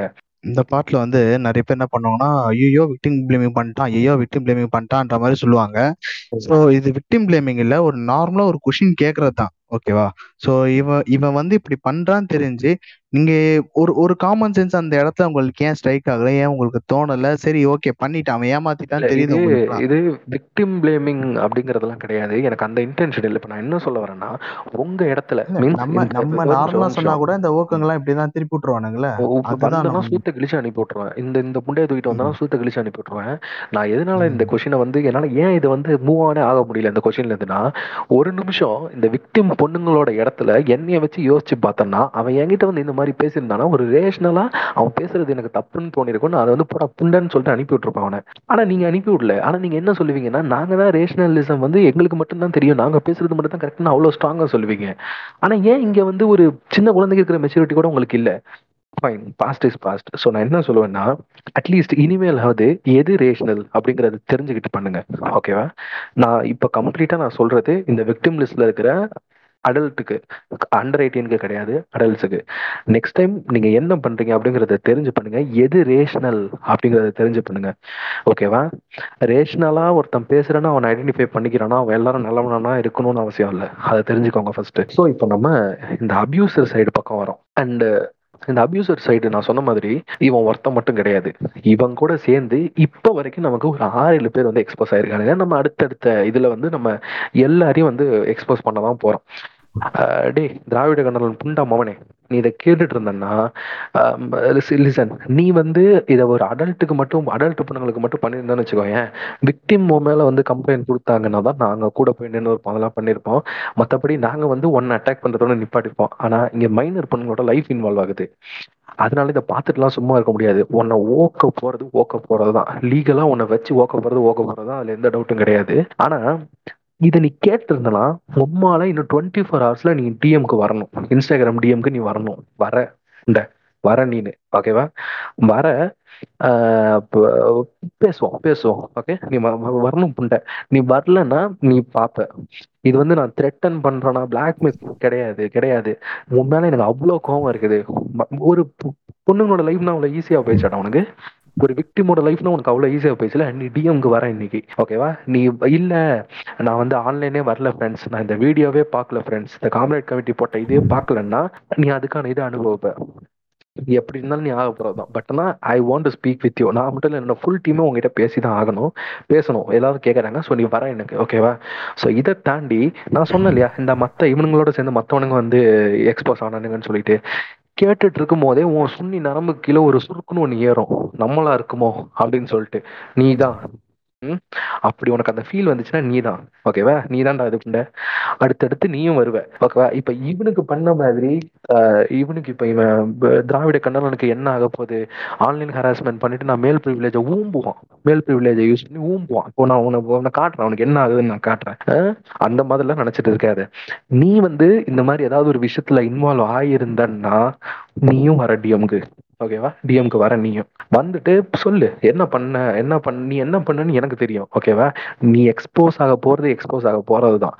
ஆனா உனக்கு ஒரு சான்ஸ் வேணும். நீ பண்ணது தப்புன்னா நீ மைனர் லைஃப்ல இன்வால்வ் ஆகியிருந்தா நீ சுத்தடிக்கப்படுறது உறுதி. ஆனா நீ ரொம்ப மினிமலான இதை ஏதாவது அபியூஸ் ஏதாவது பண்ணியிருந்தா உனக்கு சான்ஸ் வேணும்னா நீ டிஎம் கார்டா புண்டை ப்ரோ, நம்மளையா இருக்காது ப்ரோ, 6-7 பேர்ல நம்ம வரமாட்டோம் ப்ரோ, நம்மளாம் எக்ஸ்போஸ் ஆக மாட்டோம்னு நினைச்சேன்னா எக்ஸ்ட்ரீமா அஃபெக்ட் ஆகுவேன். ஸோ நான் சொன்ன மாதிரி இவன் திராவிட கண்ணாளன் அப்படிங்கிற இந்த கூதியா வந்து நம்மளோட ஃபர்ஸ்ட் ஸ்டெப் தான். இவனுக்கு என்ன நடக்குதுங்கிறத பாருங்க. இன்னொருத்தனுக்கு நம்ம ஸ்லட்டன் சொன்ன மாதிரி இன்னொருத்தனுக்கு பெரியார் போட்டோ வைக்கணும்னா பயப்புண்டா வரணும், அவ்வளோ இதான் ஈஸியா போயிடுச்சுல உனக்கு. ரேஷனலிசம் அப்படிங்கிற ஒரு விஷயத்த கையில எடுத்துட்டு பெரியார் அப்படிங்கிற ஒரு விஷயத்த கையில எடுத்துட்டு நீ என்ன வேணாலும் பண்ணிடலாம் இல்லையா. இனிமே பயம் வரணும் உனக்கு. பெரியார் போட்டோவையும் ரேஷனலிசத்தையும் இந்த மாதிரி விஷயத்துக்கு யூஸ் பண்றதுக்கு ஒரு நிமிஷம் முட்டம் நடுங்கணும். இவனுக்கு என்ன நடக்குதுன்னு பார்த்துட்டு கண்டிப்பா நடுங்கும். அப்புறம் இதை தாண்டி விக்டிம்ஸ் யாராவது இருந்தீங்க அப்படின்னா, இதுல அஃபெக்ட் இந்த மாதிரியான விஷயங்கள்னால அஃபெக்ட் ஆன விக்டிம்ஸ் இருந்தீங்கன்னா தாராளமா நீங்க வந்து எங்க டீம்ல யாரை வேணாலும் பண்ணலாம். டிபிஎம்னா டெவலப் பசங்க மீம்ஸ், என்னோட ஐடி டிஎம்க்கு வந்து கான்டாக்ட் பண்ணுங்க. கிளார்க் இருக்காரு, த டெய்லி பிளானட் அப்படின்னு சொல்லிட்டு ஒரு டெய்லி பிளானட் 2.0 அப்படின்னு சொல்லிட்டு ஒரு ஐடி இருக்கும், அதுக்கு கான்டாக்ட் பண்ணுங்க. இல்ல நீங்க பர்சனலா பேசணும்னு நினைச்சீங்கன்னா ஸ்லட்டன் இருக்காரு. நீங்க தாராளமா நீங்க எங்க டீம்ல இருந்து யாருக்கு வண்டர் உமன் இருக்காங்க okay, so if you are comfortable with women so wonder woman இருக்காங்க, நீங்க யாரு கூட வேணாலும் இது பண்ணுங்க. உங்களோட எந்த விதமான பர்சனல் டீடைல்ஸும் வெளியே வரவே வராது. ஆனா அதே நேரத்துல உங்களுக்கு என்ன ப்ரொடெக்ஷன் வேணுமோ அது வி வில் ப்ரொவைட் தட். அதுக்கு என்ன மெஷர்ஸ் எடுக்கணுமோ நாங்க எடுப்போம், பிகாஸ் இது நம்மளோட society, we are concerned about the safety in our society. So கண்டிப்பா நாங்க எடுப்போம். நான் சொன்ன மாதிரி எனக்கு இவங்களை எக்ஸ்போஸ் பண்ணணுங்கிறத விட என்னோட ஃபர்ஸ்ட் ப்ரியாரிட்டி என்னோட விக்டிம்ஸையும் என்னோட சோர்ஸையும் நான் வந்து எக்ஸ்போஸ் ஆகாம ப்ரொடெக்ட் பண்ணணும். இதுதான் என்னோட ஃபர்ஸ்ட் ப்ரியாரிட்டி, எங்களோட ஃபர்ஸ்ட் ப்ரியாரிட்டி இதுதான். ஸோ உங்களுக்கு இந்த மாதிரி என்ன விஷயம் நடந்திருந்தாலும் சரி, உங்களுக்கு இன்னும் நடந்துட்டு இருக்கு இல்லை நடந்துச்சு, எதுவாக இருந்தாலும் சரி அன்கம்ஃபர்டபுளாக ஃபீல் பண்ணீங்கன்னா வாங்க, நம்மளோட காம்ரேட் கமிட்டி டீமில் நீங்கள் யாரை வேணாலும் வந்து காண்டாக்ட் பண்ணுங்கள். உங்களுக்கு என்ன நடந்துச்சு அப்படின்னு சொல்லிட்டு சொல்லுங்கள். We will provide a solution for this okay. நம்ம வந்து இந்த லெஃப்டிஸ்ட் கம்யூனிட்டிக்குள்ளே இருக்கிற இந்த விச கூதியானுங்கள்லாம் வந்து வெளியே தூக்கி போடணும், எராடிகேட் பண்ணிட்டு ஒரு நல்ல ஒரு வைப் அவுட் மாதிரி பண்ணணும் ஓகேவா. அந்த மாதிரி தான் ஓகே. ஸோ உங்களுக்கு என்ன பிரச்சனையாக இருந்தாலும் நீங்கள் தாராளமாக வந்து காண்டாக்ட் பண்ணுங்கள். இவன் இன்னுமே என்ன வந்து இதை ப்ரிப்பி பண்ணிட்டு இருக்கான் அப்படின்னா we will provide a solution for that. So உங்களோட இறுதி கருத்தை சொல்லுங்க. ஓகே, அதாவது இவ்வளவு நேரம் வந்து நம்ம வந்து இங்க ஒருத்தர் எந்த அளவுக்கான ஒரு அபியூஸ பண்ணிட்டு இருந்தா நம்ம பார்த்தோம். ஸோ இதுக்கப்புறம் நான் சொல்ல வேண்டிய விஷயம் ஒன்னே ஒண்ணுதான், அதாவது நீங்க ரேஷனலா இருங்க, ரேஷனலா இல்லாம போங்க, என்ன வேணாலும் பண்ணிக்கோங்க. ஆனா இந்த இடத்துல பெரியார் அப்படின்ற ஒரு தனி மனிதன் அவர் வந்து நம்ம சமுதாயத்துக்காக எந்த அளவுக்கான ஒரு ஒரு ஒரு ஃபவுண்டேஷன் போட்டுட்டு போயிருக்காரு நம்ம எல்லாருக்குமே தெரியும். ஸோ அவருடைய கருத்தியலாக இருக்கட்டும், அவருடைய வாழ்வியலாக இருக்கட்டும், இது எல்லாமே மக்களுக்கு வந்து நல்ல விஷயங்களை செய்யறதுக்காக மட்டுமே தான். அதுக்காக தான் நாங்களும் சரி, நாங்கள் காம்ரேட் கமிட்டி டீமும் சரி இங்கே உட்காந்து பேசிக்கிட்டு இருக்கோம். ஸோ இந்த கருத்தியலையும் இந்த பெரியார் அப்படின்ற ஒருத்தருடைய பேரையும் யாருமே வந்து தவறான யூஸ் பண்ணிடக்கூடாது. அது வந்து மக்களுக்காக இருந்தாலும் சரி, தனக்காக இருந்தாலும் சரி, யாருமே வந்து தவறாக யூஸ் பண்ணிடவே கூடாது. அப்படி தவறாக யாராவது தவறாக அப்படி யூஸ் பண்ணிங்கன்னா நீங்கள் ஃபேஸ் பண்ண வேண்டிய கான்சிக்வன்சஸ் ரொம்ப பயங்கரமாக இருக்கும். அதுக்கான ஒரு ஆரம்ப புள்ளி தான் இப்போ நாங்கள் பண்ணிகிட்டு இருக்க இந்த வீடியோ. ஸோ அவ்வளோதான், இதுக்கு மேலேயும் யாரும் தப்பா யூஸ் பண்ணாதீங்க. அப்படி யாரும் தப்பா யூஸ் பண்ற மாதிரி தெரிஞ்சிச்சுன்னா யூ கேன் வாய்ஸ் அவுட், நீங்க கண்டிப்பா பேசலாம், உங்களுக்கு பேசுறதுக்கான எல்லா உரிமையும் இருக்கு. வாங்க, நீங்களும் உங்களோட ஒப்பீனியன்ஸையும் நீங்க ஷேர் பண்ணுங்க. உங்களுக்கு இப்படி நீங்களும் ஒரு விக்டிமா இருந்தாலும் சரி, இல்லை நீங்க ஏதாவது பாதிக்கப்பட்டிருந்தீங்கனாலும் நீங்க கண்டிப்பா வந்து எங்ககிட்ட சொல்லலாம். The door is always open for you. Okay. Okay. Clark, உங்களோட இறுதி கருத்தை சொல்லுங்க.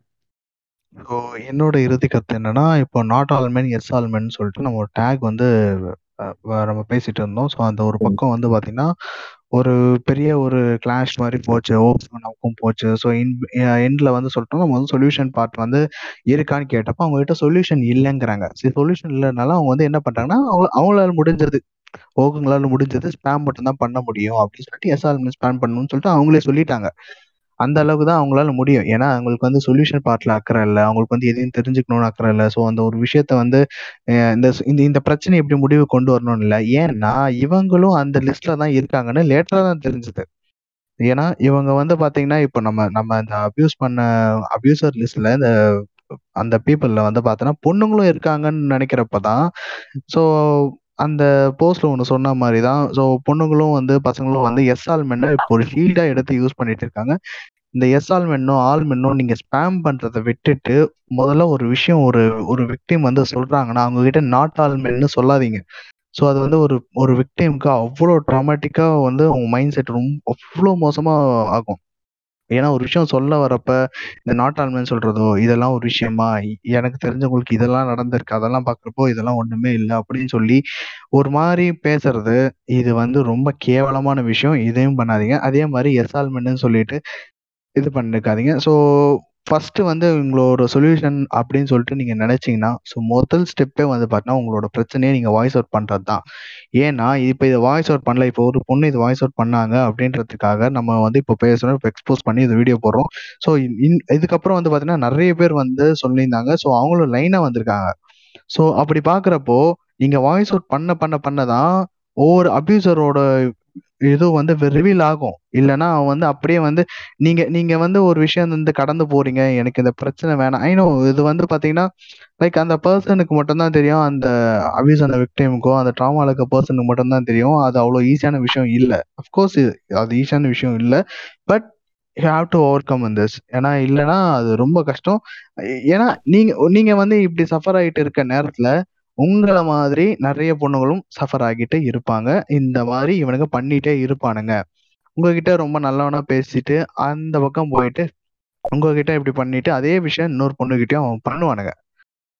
அதனால வாய்ஸ் அவுட் பண்ணுங்க. நீங்க வாய்ஸ் அவுட் பண்றப்பே தெரிஞ்சிடும் யார் என்னன்னு. ஏன்னா இதுக்கு முன்னாடி வந்து நான் ஒரு போஸ்ட் ஒன்று போட்டிருந்தேன். ஸோ அந்த போஸ்ட் போட்டு ஒரு அப்யூசர் இந்த மாதிரி தான் வந்து டிக்பிக் காமிச்சு அவன் இது பண்ணிட்டு இருந்தான். ஒரு தோழரோட போஸ்ட்ல வந்து நான் அவங்கள அந்த மாதிரி பேசியிருந்தான்.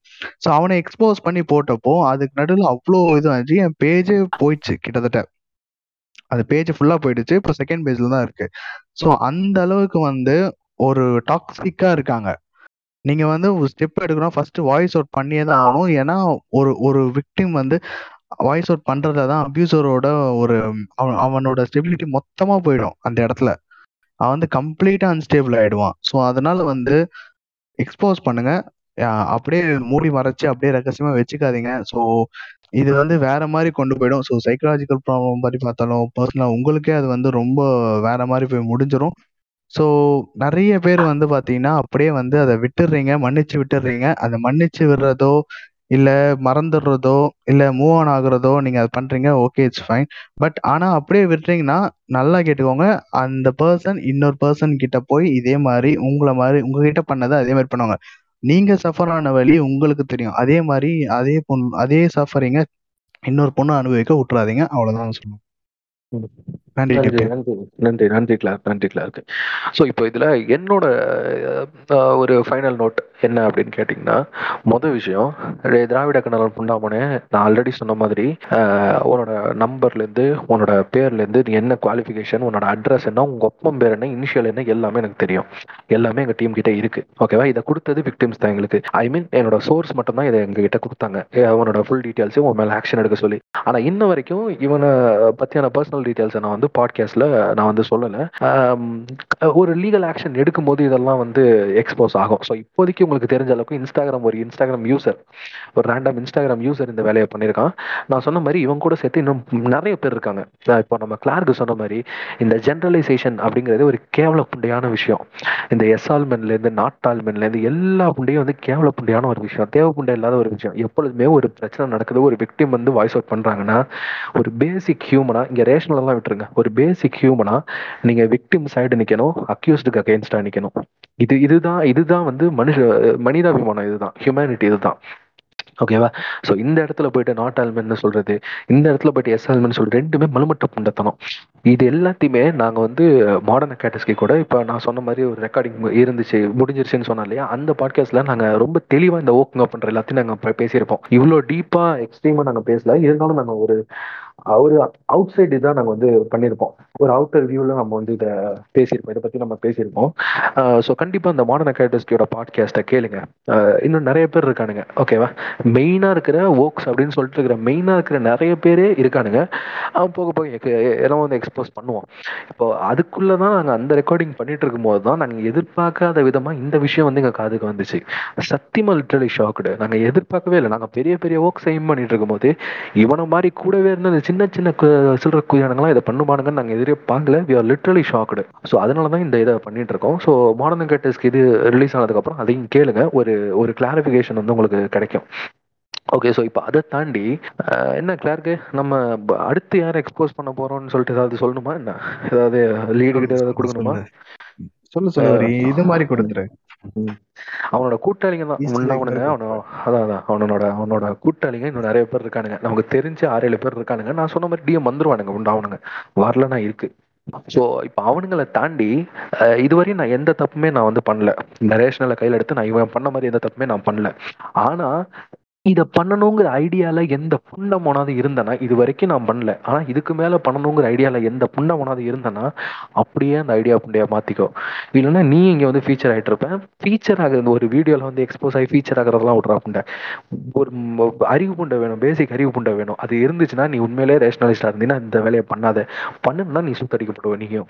ஸோ அந்த ஐடியா புண்டையில் எவனாவது இருந்தால் ஓடி போயிடு. அது நான் சொன்னேன் இல்லையா, இன்னும் ஒரு 6-7 பேர் இருக்கானுங்கன்னு சொல்லிட்டு அடுத்த வர வீடியோவில் நான் அந்த கண்டாரோலிங்களை பத்தி நம்ம வந்து பார்ப்போம். இந்த கூதியானுங்க இருக்கானுங்க தெரியுமா, இந்த அபியூசர் கூதியானுங்க, பீடோஃபைல் கூதியானுங்க. இன்னும் ஒரு விஷயம், எவ்வளவு பெரிய லாடு புண்டையாவனாலும் நீ இருக்கலாம் ஓகேவா, எப்படி நீ எவ்வளவு பெரிய லாடு புண்டையாவனாலும் இருக்கலாம், ஆனா உனக்கு டைம் புண்டை சரியில்லை, அதனால ஒழுங்கு புண்டையாயிரு. அடுத்து நீ தாண்டா புண்டாவனே வரண்டா உமால வர போக இருக்கு.